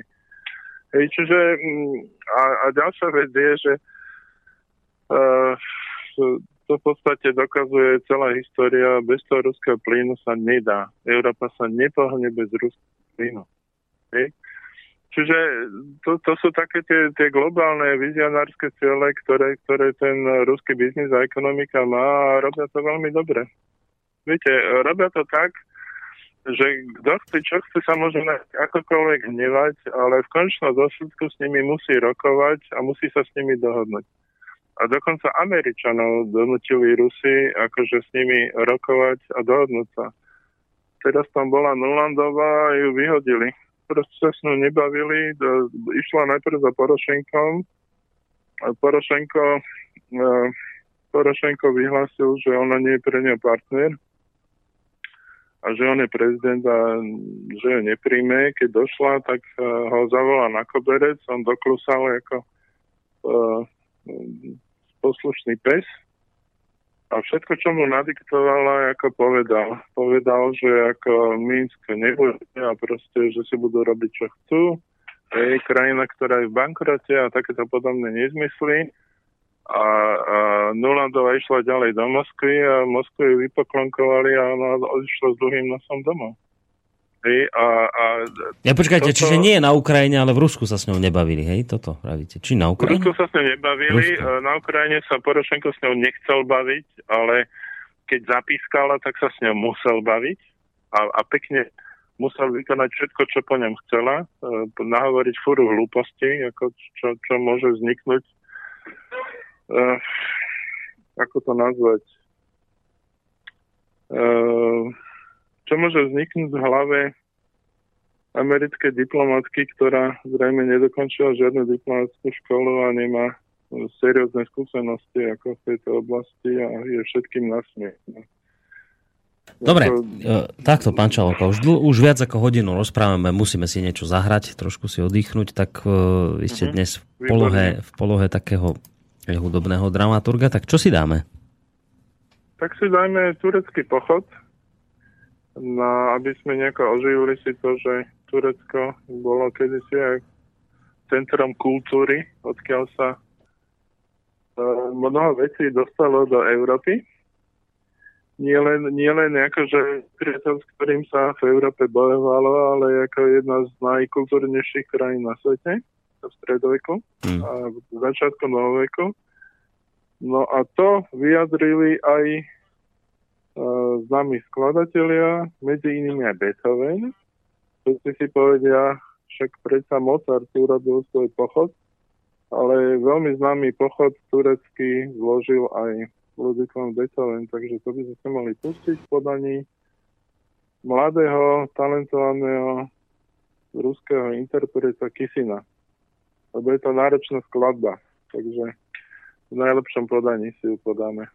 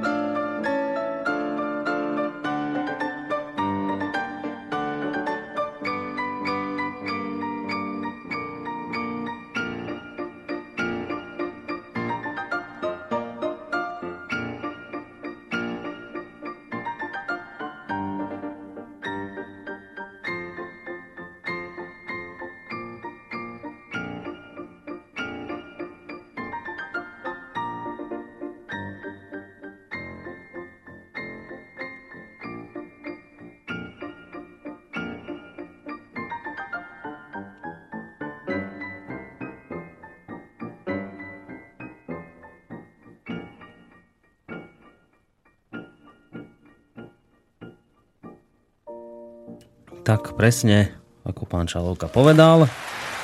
Skôr známejší je ten Mozartov, ale aj Beethoven spravil a takto to vlastne vyzerá v jeho podaní. Počúvate reláciu Qui Bono ktorá by sa dala preložiť z latinčiny do slovenčiny ako v čí prospech sa veci proste dejú na svete. Samozrejme s Petrom Čalovkom, analytikom a v tejto chvíli aj teda sa vám prihovári Boris Koroni. Skôr ako teda opäť dám priestor pánovi Čalovkovi e, reagovať aj na otázky, či už moje alebo vaše, chcem povedať, že ak máte nejaké, tak nám ich môžete adresovať na maily studiozavinačslobodnyvysielac.sk alebo cez našu stránku. Telefón v tejto chvíli nepoužívajte, lebo na linke máme pána Čalovku. A teda ja túto druhú časť nášho, nášho rozprávania dnešného začnem mailom od Ľuba ktorý má hneď tri otázky, tak pôjdeme otázku po otázke. Dobrý večer, spomenuli ste, že odchod nemeckých firiem z Rus, obchod z ne, nemeckých firiem s Ruskom rastie. Tiež sú informácie, tuším, to bolo v medzipriestore, že oproti poklesu obchodu EÚ, obchod USA s Ruskom vzrástol. Poprvé, alebo prvá otázka. Ako je možné, že najviac nedodržiavajú sankcie tí, ktorí sankcie najviac presadzujú? Ja som nepovedal, že, že rastie obchod, ale investície rastú. No tak dá sa chápať ako, že OK, investície sú tiež obchod. Hej, tak toto môžeme chápať. Ale to znamená, to je investovanie do, do rozvoja biznisu e, nemeckého v e, Rusku. No dobre, ale tá otázka ako, znie, že... Možné, no, to, to, že... Ako je možné? E, no to je možno veľmi jednoduché, pretože kapitál sú kapitalisti, hej, a kapitalisti potrebujú svoj nadbytočný kapitál niekam umiestniť. Hej, a niekam, kde to dáva najväčší zmysel. A najväčší zmysel e, to dáva v Rusku. E, z jednoduchého dôvodu, pretože Rusko je krajina s najbohatšími prírodnými zdrojmi na svete. Uh, Rusko je nerozvinutá krajina, kde uh, príležitosti biznisu sa iba rozvíjajú stále. Je to tak veľká krajina, že tam v podstate, viete, čím väčšia krajina, tým, tým viac sa dá zarobiť. Je to krajina na, na hranici medzi východom alebo medzi Orientom a Západom, hej, čiže dá sa využiť aj ako most. Uh, Rusko je transportná trasa. Číňania sa síce pokúšajú pokúšajú o novú hodvádnu cestu, hej, tak samozrejme tam e, už existuje a je spojaznená vlakovo a je tam e, niekoľko, niekoľko alternatív, hej, aby, aby sa znižilo geopolitické riziko, ale stále najbezpečnejšia trasa je transkontinentálne cez Rusko z Japonského mora, alebo teda z toho typu. Uh, kde je Korea, Japonsko a tak ďalej. Ehm, a ďalš, ďalší taký dôležitý faktor je, že si tým, že investujú veľmi veľa teraz do Arktidy, otvárajú severnú cestu a stávajú veľmi intenzívne ľadoborce. Majú najväčší nedávno e, zahájili stavbu najväčšieho ľadoborca na svete. To, to není nejaká samolúbosť alebo nejaká megalománia. Jednoducho tie ladoborce bude treba, keď sa skomercionalizuje severná cesta ako do Európy. Lebo to bude jeden z naj, cenovo najefektívnejších trás ako ale to, to sú, Rusko má veľké plány. Teraz, teraz je veľká bitka o, o kanál, čo je vo výstavbe v Nikarague Američania tam posielajú doslova špionov a proste ľudí, ktorí, ktorí e, sú kľúčoví, pretože keď si predstavíte, že bude kanál, ktorý bude kontrolovaný Nikaragou a Ruskom e, v srdci e, vlastne Ameriky ako kontinentu, hej, v strede, tak e, nedaleko od hraníc Spojených štátov. Samozrejme, že to konkurencia a momentálny svet je veľmi tvrdé v obchodnej konkurencii. Tá druhá otázka bola... No, tu som ešte neprečítal, tá, na tu ideme Aha. teraz, že ako je možné, že na to nereagujú krajiny. Teda prvá bola, že, že ako je možné, že najviac nedodržiavajú sankcie tí, ktorí sankcie najviac presadzujú. A druhá otázka, že ako je možné, že na to nereagujú krajiny, ktoré na sankcie doplácajú, napríklad my. No, tak to je národ, národný naturál, viete. Slováci, ja som počul taký veľmi zábavnú interpretáciu pôvodu slova Slovak, že to je od anglického slov, ako pomaly. Hm. Že my reagujeme pomaly, jednoducho. My sme takí ako zľahka zaspatí. Ale Nemci sú najakčnejší národ Európy.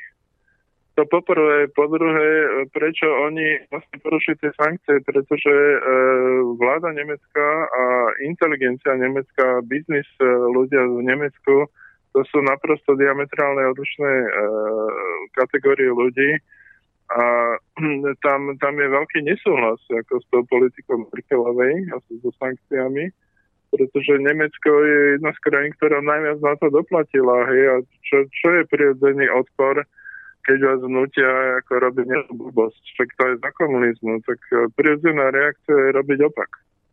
Hej, čiže, čiže to je natrúd Merkelovi sa to robí, ale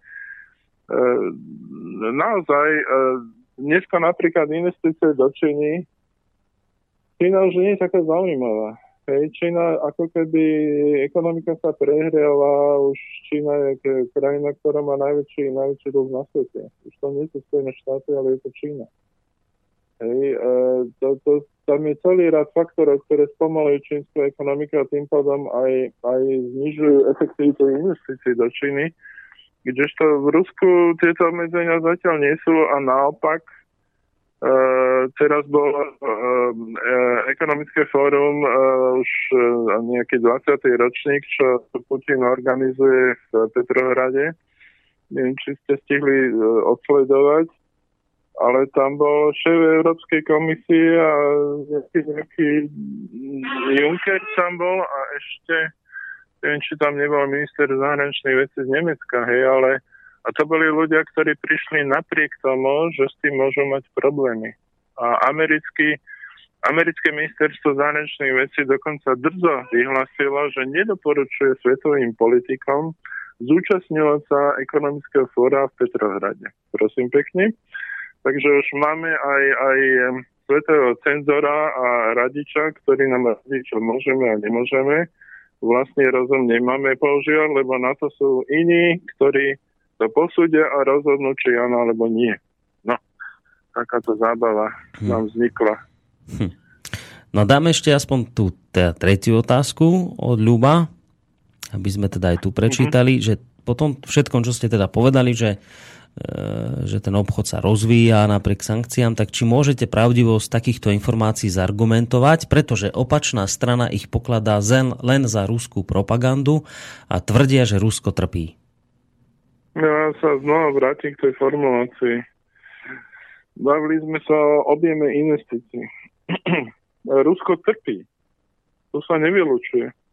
Rusko trpí, pretože e, kapacita investícií, e, objem obchodu, ktoré Rusko ako, ako krajina je schopné absorbovať, sú, sú nevyťažené, hej. E, Rusko má obmedzené úvery, hej, E, čiže, čiže je poddimenzovaná ekonomika, je veľmi ťažké v Rusku získať peniaze na, na investície a rozvoj a bez investície a rozvoja firmy môžu zomrieť. Sú, sú veľmi potrebné firmy, povedzme z oblasti zbrojárenstva, ktoré stoja, lebo nemajú peniaze. Ľudia nedostávajú mzdy. Hej, tá, tá situácia je ťažká ja som nepovedal, že situácia v Rusku ekonomicky nie je ťažká. Ale napriek tomu sú takéto javy, ktoré idú paralelne. Hej, e, Nemecko nie je schopné vyťažiť e, investičné objemy, ktoré schopné absorbovať Rusko. To ani zďaleka, hej, to... Čiže, čiže e, chápem, chápem tú otázku a, a kolega Lubo má pravdu, ale Ehm, to sa nevylučuje. Dobre, myslím, že k téme Rusko, Turecko, hádam by stačilo, sme sa tomu venovali viac no, ako teda. hodinu a pol, tak ostáva nám taká záverečná niečo menej ako 3 čtvrte hodinka, tak by som navrhoval, aby sme si teda už prešli na inú tému a to je Brexit. Nemusím žiadne veľké úvody k tomu robiť, všetci vieme, čo sa udialo. E, Briti si proste väčšinovo odhlasovali teda vystúpenie z Európskej únie. Prvá otázka na vás smerom k, k Brexitu. Prekvapilo vás toto, že Briti sa takto rozhodli, alebo ste to skôr očakávali? Podobná otázka, ako som vám dával pri rusko-tureckom oteplovaní vzťahov. Ako ste zareagovali vy na Brexit? to by som klamal, že by som to očakával. E, ja som to nevylučoval, ale e, ak ste sledovali štatistiku, a ja som ju sledoval e, týždeň dopredu, alebo povedzme, lebo každý deň sa aktualizovala štatistika prieskumov, ako dopadne ten Brexit. Áno, a tam, áno. tam treba povedať, to, to nepýtajte sa ma, aby som to dokázal, lebo to sú zbytočné otázky. Tam sa stala zaujímavá vec. V rámci toho, že e, kam sa rozhodla, ktorým smerom ísť Británia, e, tie štatistiky sa začali naopak. To znamená, a, a to aj, vy, aj výsledok referenda ukázal, že tá, tam bol rozdiel asi 1-2%, no 1,5-2%. Už si, už si teda fakt nepamätám, ja som tak presne, ako to nesledám, mňa to zaujímalo plus minus. Ale, ale v, tom, v tom očakávaní ten rozdiel bol zanedbateľný, ale, ale výsledky sa referovali naopak, ako to referendum dopadlo. Znamená, že kvázi ako keby to niekto podsúval, ako to má dopadnúť. No, v, ja si myslím, že v podstate, keď si vezmete históriu, ako to začalo vznikať, hej, a čo vo februári vlastne premiér britský povedal, čo ako keby to svojím spôsobom potlačal smerom k tomu Brexitu, už od svojho prvého vystúpenia a celá tá, tá koncepcia, tak e, to bola britská manipulácia. No Briti, to je prvýkrát, čo Briti manipulovali svetové alebo európske dejiny. Že e, ja mám na Britov svoj názor, e, mám veľa priateľov Britov, ale musím povedať, že Briti neboli veľmi féroví hráči v dejinách. Ja, toto je taká neférová, neférová hra, pretože e, Briti samozrejme takéto veci e, tým, tým, že to vlastne v podstate spustil premiér svojim prejavom a svojim vystúpením na začiatku roka v Európskom parlamente, tak e, To znamená, že to bolo premyslené a premyslené boli obidve varianty. Obidve varianty sa prijali ako akceptovateľné a že sa s ním bude ďalej pracovať. To znamená, že Britom bolo jedno, ako tým ľuďom, ktorí v podstate stáli za tým Brexitom, im bolo jedno, či, či to dopadne áno alebo nie. Lebo o, oni, oni majú pripravené stratégie na obidva spôsoby. Dobre, teraz ale čiste len z takého pohľadu Petra Čalovku a pohľadu radového voliča, teraz nechajeme veľkú politiku bokom.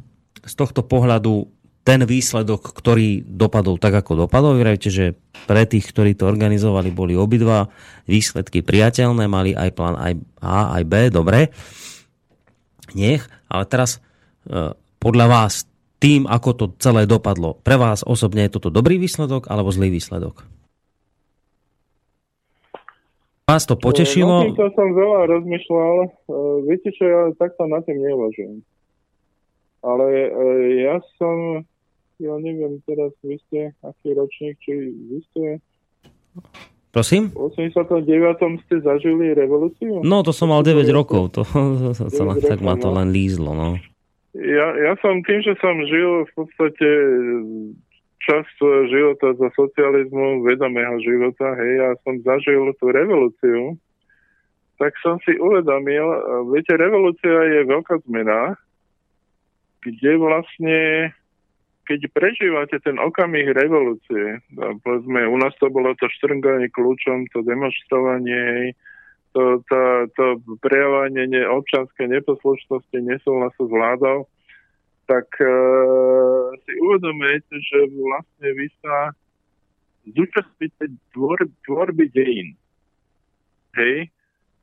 A vaše rozhodnutie každého z vás môže ovplyvniť, ako to dopadne. A takto nejako ja vnímam ten Brexit. Teraz sa rozhoduje o osude dejín.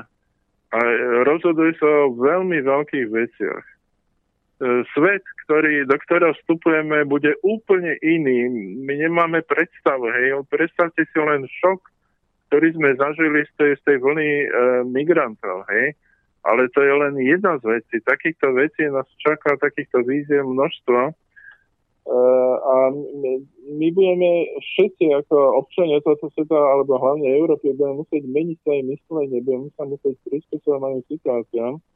A práve preto to, ako sa ľudia, ostatní ľudia zachovajú a čo s tým urobia, s tým Brexitom, to rozhodne o tom, aký, aká bude naša kvalita života. A čo si o tom ja myslím, nemyslím, je úplne jedno. Dôležité je, čo my spolu ľudia svojim postojom a svojim konaním e, urobíme, aby sa to vyvinulo tým alebo oným smerom. A tak teraz možno by bolo dobre nejakým spôsobom e, ako postaviť bodky nad i v tom celom, že kvôli čomu, čo, čo je najkľúčovejší bod e, celého Brexita. Najkľúčovejší bod, uh, viete, čo, čo, my sme začali Erdogana, hej, vy ste mali pocit, že Erdogan je ako naozaj ako taká revolučná vec, čo sa odohráva. No ale e, to skutočne vážne veci, čo sa odohrávajú ešte stále. Zostávajú Ukrajina a Sýria e, v našom regióne. Nebavím sa o celom svete, lebo tam sú samozrejme aj iné veci dôležitejšie možno, sem tam. Ale e, najdôležitejší problém, ktorý teraz Európa bude riešiť, je TTIP. To znamená, že transatlantická dohoda so Spojenými štátmi. Uh, vďaka Bohu, ako, ako som vždy ako trošku mal antipatiu sa priznať voči Greenpeaceu, pretože väčšina ich, ich aktivistov sú ťažkí fajčiari, alebo teda časť z nich, hej, a hovoria o ekológii, ale pritom sami od ekológie majú veľmi ďaleko a reálne ekologické riešenie podľa mňa nemajú, ale to sú moje subjektívne veci. Ale, ale uh, oni, oni vlastne vyťahli ten text a odtajili ho, hej, čo je veľmi zaslúžna činnosť. A, a tie veci, čo z toho vyplývajú, sú natoľko katastrofické, že v podstate by urobili Európy voči Spojeným štátom a voči nadnárodným spoločnostiam Spojených štátov uh, vázalov na úrovni nejakých afrických otrokov spred, ja neviem, 300 rokov. Pomaly, hej. Že my by sme boli v podstate kvázi ako základňa pracovnej síly pre, pre tieto firmy a proste bolo by to o ničom celé. Hej?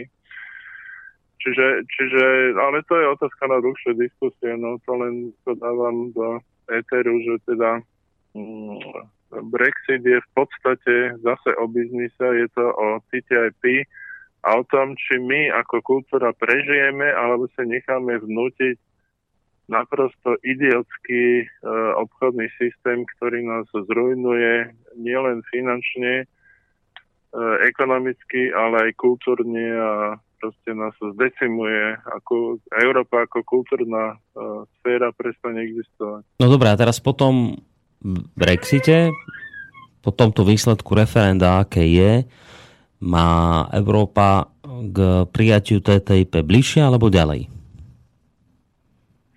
Uh, myslím si, že uh, toto bol uh, samozrejme ďalej, hej, lebo však čo, čo chodil Obama sem orodovať uh, a naznačoval tomu britskému premiérovi.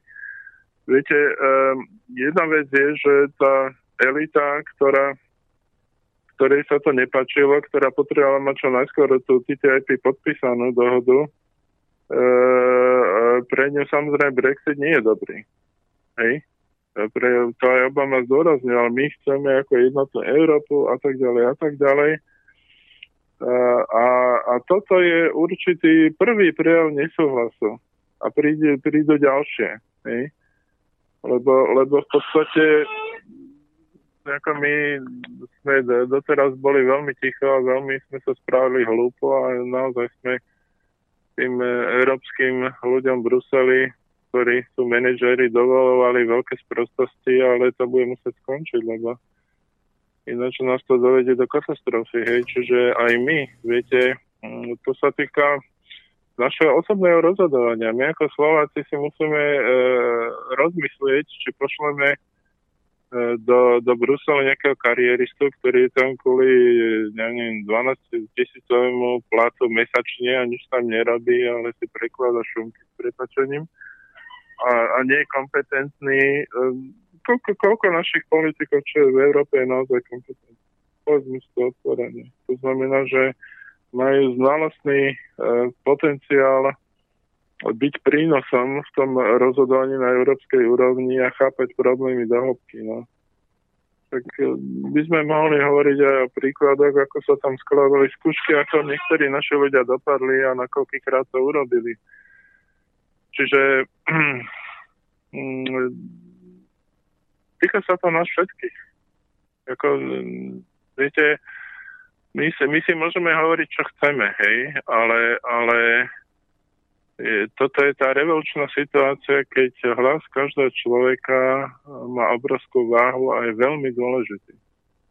A je na nás, ako, či, či sa stotožníme s touto zodpovednosťou a príjmeme zodpovedný občanský postoj a budeme niečo robiť, aby sme zastavili to TTIP, aby sme nedovolili, aby naše deti ako vyrastli v edukačnom systéme, ktorý je totálne zdebilizovaný, hej, že tie deti vlastne už nebudú vedieť nič, tá ďalšia generácia, hej. E, súčasná generácia vie, alebo ten systém vzdelávania je postavený tak, že ja neviem, to je iba, iba časť toho, čo vlastne e, dokázal dať e, študentom predchádzajúci vzdelávací systém.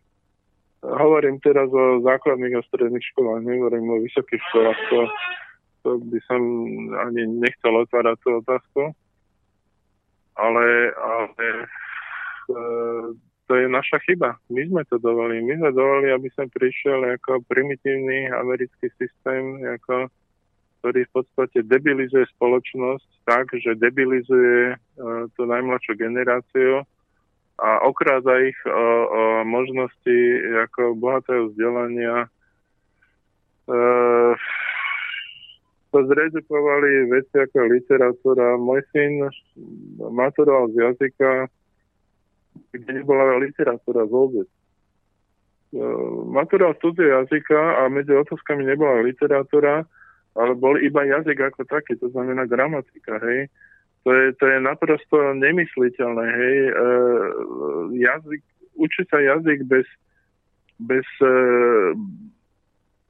knižné, bez, bez uh, tých knižných diel, ktoré sa vydali, ktoré, ktoré tie autory v tej, v tej kultúre napísali, to je, to je polovica toho jazyka. Jazyk sa nedá učiť bez, bez pochopenia kultúry. Hej? No, a ja, tak ďalej, a tak ďalej, a tak ďalej. Ja len, že aký má súvis TTIP so vzdelávaním? To nie je čiste len obchodná? Taký súvis so vzdelávaním je, že keď e, čím, e, čím e, menej vzdialení budú ľudia, tým menej budú kompetentní pochopiť, a, a že TTIP ich zničí. To je to, čo sme hovorili na začiatku. Americká elita, intelektuálna elita, pardon, v Amerike, Spojených štátoch si, si uvedomuje, že Spojené štáty sa dostali na kraj katastrofy, pretože stratili schopnosť uh, poskytovať vzdelanie a pripravovať uh, kvalifikovaných manažérov štátu. Ale to platí aj o občanoch. Viete, uh,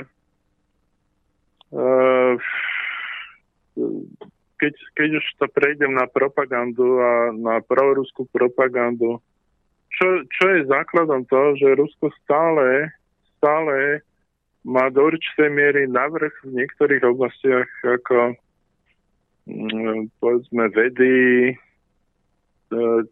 technologického vývoja a tak ďalej. E,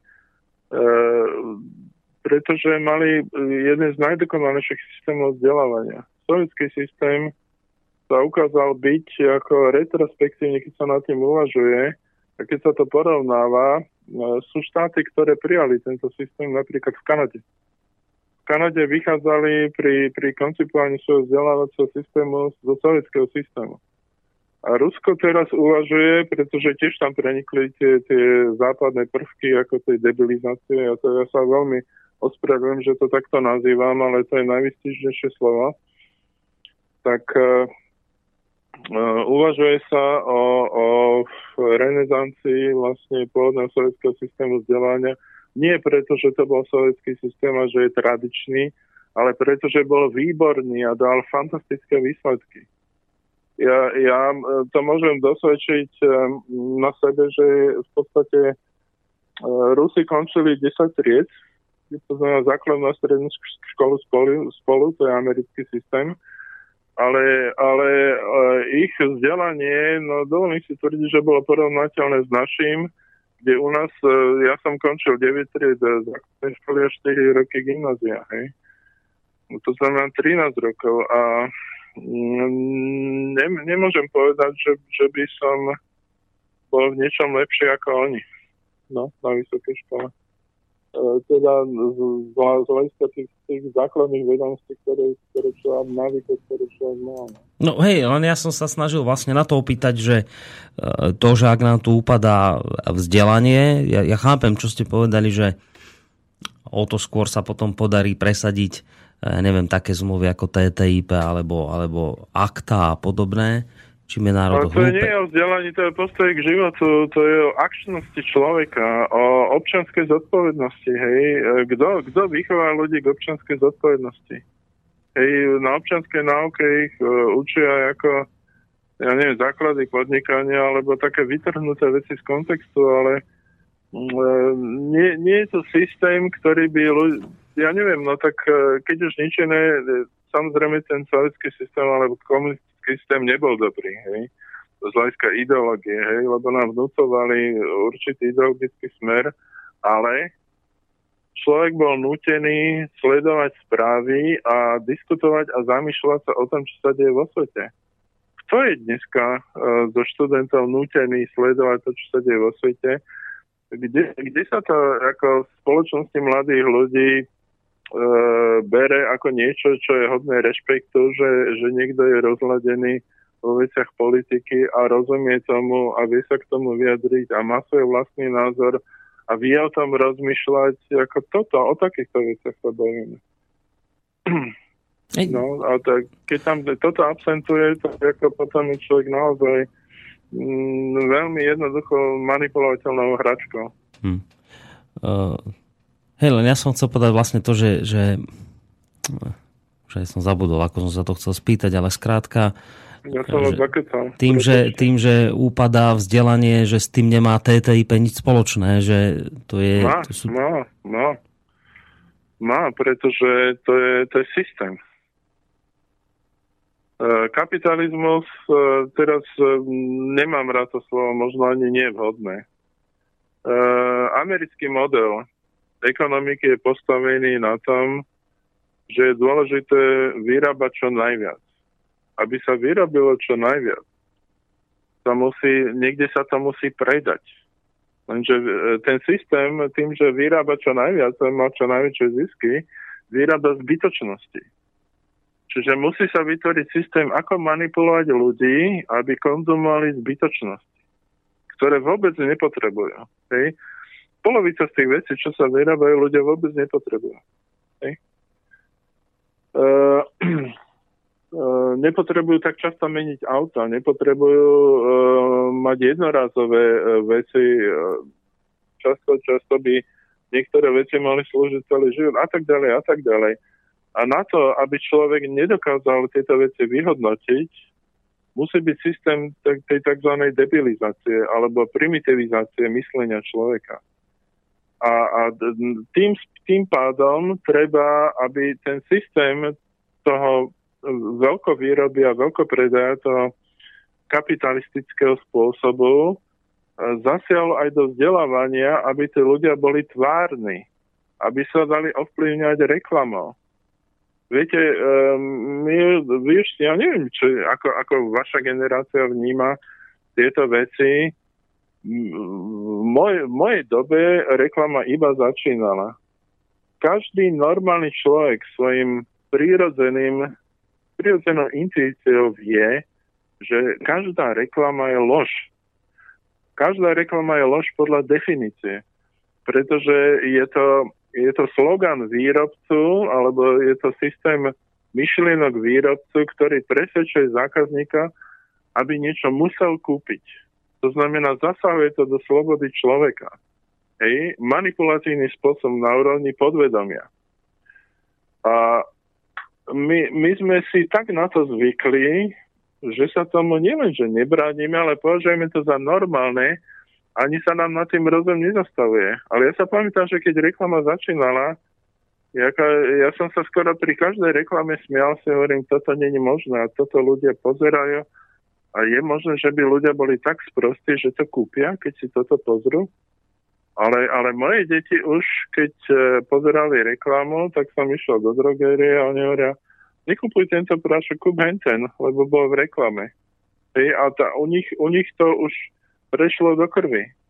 Ale u nás to nebolo. Hej, to je, naša generácia uvažovala inač keď, keď si urobíte štatistiku, koľko ľudí je vedomých toho, že reklama je čistá lož. Lebo to je podľa definície čistá lož. A teraz, e, keď si vezmete celý ten systém, hej, systém je, nestačí ako človeka zdebilizovať, ešte treba z neho urobiť otroka. Čiže treba, aby človek e, kupoval, aby, aby mohol viacej kupovať, tak musí viacej robiť. Čiže ho treba takým spôsobom zviazať do roboty, do zamestnania, aby, aby e, nebol, nebol slobodný. Čiže naviažeme ho na požičku, čiže ho budeme viazať cez banky, cez peniaze, e, cez sociálny systém a tak ďalej a tak ďalej a tak ďalej, ale nakoniec e, máte moderných otrokov. No. Čím, čím, čím menej ten človek je vzdelaný, tým menej si je schopný uvedomiť, že je otrokom. No v tomto, čo teraz ste hovorili, ja nemôžem inak ako súhlasiť dokonca percentuálne na 100%. To ste veľmi presne a trefne popísali vlastne to, čomu sa venujeme v niekoľkých iných reláciách, napríklad s pánom doktorom Petrom Armanom, ktorý toto isté presne hovorí, čo vy, ako, ako vlastne reklama ľudí uh, manipuluje, akým spôsobom ich programuje na konzum, na hedonizmus. Čiže áno, v tomto smere absolútne nemôžem vravím inak ako súhlasiť. Ja som sa len snažil vlastne akoby povedať, že TTIP nemôže priamo za to, ako sa tu vzdelávame. To, že je to, to, to, že je to spojená nádoba všetko, to, to samozrejme nespochybňujem. Len som chcel povedať, že TTIP je skôr o obchodných záležitostiach, nie o vzdelávaní. To som sa len snažil. A poďme predsa len späť. Nie, nie, ja, ja som to možno nesprávne e, postavil. Ja som tým chcel iba povedať tým vzdelávaním, nesprávny systém vzdelávania, že e, ľudia odchovaní týmto systémom sú bezbranní voči infiltrácii TTIP a voči prijaťu TTIP. To áno, to, to tam ako ťažko nesúhlasiť.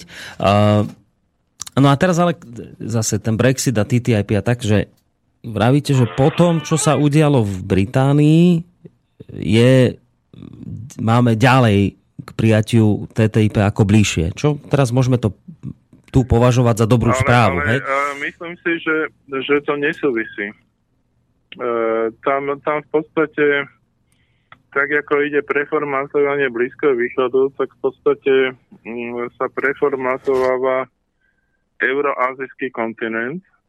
A to, to už sme ako viackrát hovorili, že e, sú proste zaujímavé skupiny, ktoré sa snažia postaviť sebe Rusko a Európu E, čo je, čo je vlastne nezmysel a dobrý biznismen, e, ako, ako sú tí nemeckí investori vlastne to chápe a nikdy to nedopustí. Ale, ale sú normálne silové trendy, ktoré, ktoré stavajú proti sebe Rusko s Európou. No, poviem len taký zaujímavý prípad. Existuje transpacifická dohoda a transatlantická dohoda. Hej, to sú dve dohody. A obidve sú iniciované um, americkou stranou. A obidve z nich eh, majú za, za cieľ postaviť uh, názory transnárodných spoločností pri arbitrážnych súdoch tak, aby rozhodnutie arbitrážneho súdu v sporoch ohľadne biznisu v rámci TTIP a Transpacifickej dohody boli, boli mali väčšiu právnu silu ako národná a, a regionálna legislatíva, e, ktoré sa môžu tie, tie členské štáty brániť.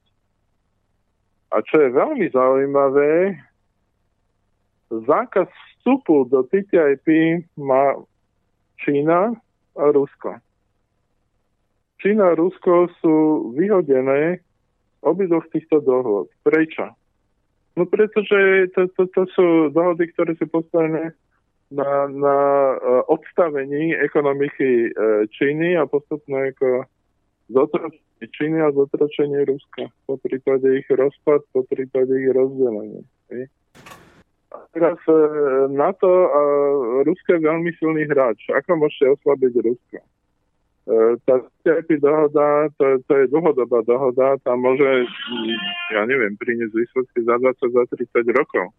Pretože tá, tá vnútorná životoschopnosť e, Číny a Ruska je veľmi veľká. Hej. To sú krajiny, ktoré prežili komunizmus a postali z komunistického popola. I to je, to je nadľudský výkon. To Američania ani nevedia pochopiť, ale, ale sú si vedomi toho, že teda ten potenciál tam je. Čiže oni, oni potrebujú urobiť to isté, čo vlastne Briti robili e, po celom svete. Rozdieluje pánovi. Potrebuje proti sebe poštovať e, niektorých hráčov, aby ich oslabili. Prvá svetová vojna, to isté. Druhá svetová vojna, to isté. Teraz e, na Ukrajine bol pokus urobiť tretiu svetovú vojnu a vďaka niektorým politikom na východe sa to nepodarilo. Chvala Bohu. Ale, ale to neznamená, že, že to nepokračuje ďalej. Hej? A teraz, e, čo je za tým? Toto je veľmi dôležité. E, keď e, prvá taká snaha o zjednotenie Európy, aj akokoľvek sa to môže zdať smiešné, tam tých úsilí bolo viacej, hej. E, dokonca Rusko malo takú mierovú iniciatívu, ale predtým e, taká naj, najvýraznejšia snaha o integráciu Európy v podstate sa udiala za Napoleona. To znamená začiatok 19. storočia. A skončilo to tým, že Británia sa postavila do čela aliancie, ale na, na čom bola vlastne postavená tá integrácia Európy za Napoleona? No na myšlienke ako cisárstva a určitých takého takéhoto starého myslenia, hej? A do toho sa postavili ako do opozície Briti, a stali sa šéfmi aliancie, ktorá, e, keď sa Napoleon vrátil z vyhnanstva a tiahol akože na Paríž a vyzeralo to veľmi nebezpečne, tak ho zničili a zničilo zdrvujúco bitko pri Waterloo 1815. No ale prečo o tom hovorím? Lebo to bol najväčší víťaz v bitke pri Waterloo. Čo myslíte, pán redaktor? Wellington? No, to bol vojenský víťaz. Ale reálny víťaz ako bol klan Rothschildovcov. Hmm. Klan Rothschildovcov pomocou majakov, keďže nebol telegraf, si zaistili okamžité odoslanie informácie o tom, ako Waterloo dopadlo na burzu a adekvátne e, tomu výsledku tej vojny cez svojich agentov skúpili akcie na burze, ktoré samozrejme, keďže e, podobne ako pred Brexitom bola neistota, tak aj tu bola neistota a nebolo jasné, čo sa stane, tak ako a, a fakticky výsledkom toho bolo, že presmerovali obrovské zdroje z celej Európy do svojho vrecka. Rothschildovci. To je vlastne začiatok takej veľkej éry úspešných e, podnikateľov, nazvime to tak. A teraz v podstate e, je niekto za tým, kto z toho má vyhrať? Ako z tejto situácie v Európe? Sa deje niečo podobné? keď vlastne e, tu bola snaha zjednotiť Európu, odrazu Británia sa postaví proti tomu a odrazu tu máme výsledok, ktorý ohrozuje existenciu e, Európy. Takto. Ja musím veľmi jasne povedať, ja som za jednotnú Európu. Myslím si, že to je fantastická myšlienka. Myslím si, že treba upraviť e, reštrukturalizáciu riadenia tej, tej spoločnej Európy, treba sa centralizovať, e, treba nejakým spôsobom porešiť, porešiť tie rozpory, e, lebo to dokonca ešte Lenin svojho času predpovedal, že vzniknú Spojené štáty Európy. A ten výraz Spojené štáty e, v podstate viacej vystihuje to, čo by Európa mala byť aj keď Lenin mal z logiky dvojku, ale v tomto bode s ním súhlasím, lebo, lebo e, Spojené štáty Európy e, vlastne mali existovať podľa tejto Leninovej alebo Marxovej teórie ako protiváha Spojeným štátom americkým. Čiže to, to, to bolo niečo, a je to niečo, čo prirodzene vzniká. A tak sa aj stalo. Hej? Uh, hovorí sa, že, že vlastne jednotná Európa vznikla kvôli mieru. Nie. Mier bol vedľajší produkt. Ako, uh, to, to bolo niečo, čo, čo to prirodzene jednoducho čakalo vo váku na to, aby sa to zrodilo. Hej? A zrodilo sa to po tej druhej vojne, ale ja si myslím, že bola a bude pre Európu a pre Európanov obrovskou, škod, obrovskou škodou, a veľmi nešťastný krok, ak, to, ak, to, ak pripustíme, že sa to rozsype, pretože e, v určitom zmysle sa dá chápať ten britský krok aj ako provokácia. Viete? A e, tam, tam sa investovalo strašne veľa do integrácie, do vzájomného porozumenia, do znašanlivosti, hej, a tie, tie národnostné trenice s Katalánskom a neviem, so Škotmi, Eh, Škoti, Škoti eh, teraz, keď eh, došlo k Brexitu, tak oni sa obrátili individuálne na EÚ a žiadali, či by oni nemohli ostať v EÚ. Hej, čiže e, obávam sa, že, že ten Brexit to bola zmanipulovaná vec a že za tým naozaj bol niekto, kto potrebuje slabú Európu, aby si s ňou mohol robiť, čo chce. A paradoxálne to vyzvalo ale e, reakciu, že že e, Európa si uvedomila to riziko a začína ako dvíhať hlas a dvíhať hlavu a ozývať sa proti. A je možné, že výsledkom Brexitu bude, že Európa e, nevstúpi do TTIP e, alebo donúti Američanov uh, urobiť TTIP podľa, podľa vlastnej predstavy. Hej, lebo, lebo samozrejme celná únia medzi Spojenými štátmi a Európou by mohla mať svoje výhody. Hej, ale zase, zase e, postaviť ako politický, polo, polovojenský, polopolitický pakt proti Rusku je blbosť. Hej, e, proti najväčšej surovinej základní, ktorú máme po ruke, to postaviť, tak to je somarina. Mm. Ja neviem. Takže tak, no. No k tomu, len v rýchlosti k tomu Waterloo a, a k Rockshieldovcom, to mám pocit, že ste citovali Piakina, ktorý o tomto hovoril ano, ano, nedávno. Tak. Um, je zaujímavé vlastne teraz také porovnanie, že, že tesne po Brexite sa, sa znížila Libra, spadla na svoje historické minimá a dnes teda vyšla správa, že britské akcie zmazali brexitové straty a sú najsilnejšie momentálne od neviem akého obdobia. Čiže inými slovami niekto, kto povedzme túto situáciu mohol predvídať, alebo ju sám povedzme režíroval, mohol mimoriadne na týchto uh, kurzových uh, výkyvoch zarobiť. Čiže... No to si píšte, že sa to no, stalo. No, no, čiže... Ja Spiakin hovorí, že, že vlastne tá strata za prvých 8 hodín, to, to si pamätáte? Uh, len na strane Británie, vlastne Británia došla 350 miliard eur čo je v podstate dvakrát viac, ako, e, ako krajina vložila do EÚ projektov po dobu 15 rokov. No, skúsim aspoň poslednú, e, lebo už musíme končiť za 5 minút a sú tu ešte nejaké maily, tak jeden prečítam, že dobrý večer páni, súvis TTIP a školstva je ten, že súčasťou TTIP je zmluva TISA, pri ktorej ide o privatizáciu školstva, zdravotníctva a podobne do súkromných rúd na, na, nadnárodných korporácií, takže súvis je priamy.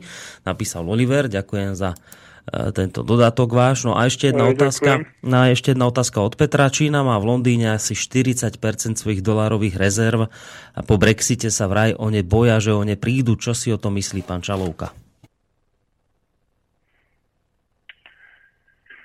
No, hovorí sa, že to centrum finančníctva v podstate už sa nachádza štádiu presunu do Číny. No. Takže no, každopádne akékoľvek kataklizmy medzi Spojenými štátmi Európou alebo vnútri Európy alebo medzi, medzi Európou a Ruskom sa premietnú do ekonomiky Číny. Hej, a e, teraz e, bolo veľmi neštandardné stretnutie e, Putina s e, Principínom a e, to bolo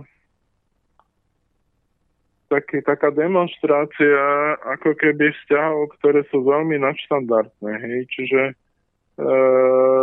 Rusko a Čína v tejto zložitej situácii pochopili, že sú od seba závislí a musia si pomáhať, pretože Ehm, e, Spojené štáty cez, cez tie svoje veľmi mocné nástroje týchto zmluv, ako sú TTIP a Transpacifická zmluva, e, v podstate ich chcú vyšachovať zo svetového obchodu.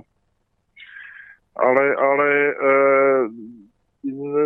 jednu veľmi dôležitú vec som nepovedal, že, že pri tomto všetkom šachovaní pozadia E, momentálne ľudia sú natoľko informálni prostredníctvom internetu a, a e, natoľko vedomostne e, zdatní, že už, už sa to vymýka kontrole. Čiže to, čo pred, ja neviem, niekoľkými desaťročiami sa dalo politicky alebo geopoliticky zmanipulovať, už dneska sa, keď sa začne manipulovať, tak nie je jasný výsledok.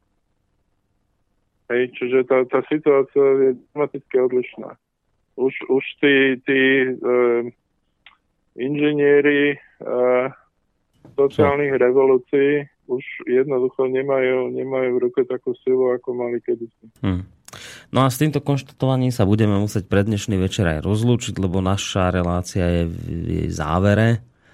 Takže vám ďakujem veľmi pekne opäť za vašu účasť tejto relácii a za, a za to, že ste nám venovali samozrejme svoj čas a informácie, o ktoré ste sa podelili aj s našimi poslucháčmi. Aspoň v rýchlosti teda ešte, ak teda máte chuť niečo ešte, máme nejakú minútku povedať, tak nech sa páči.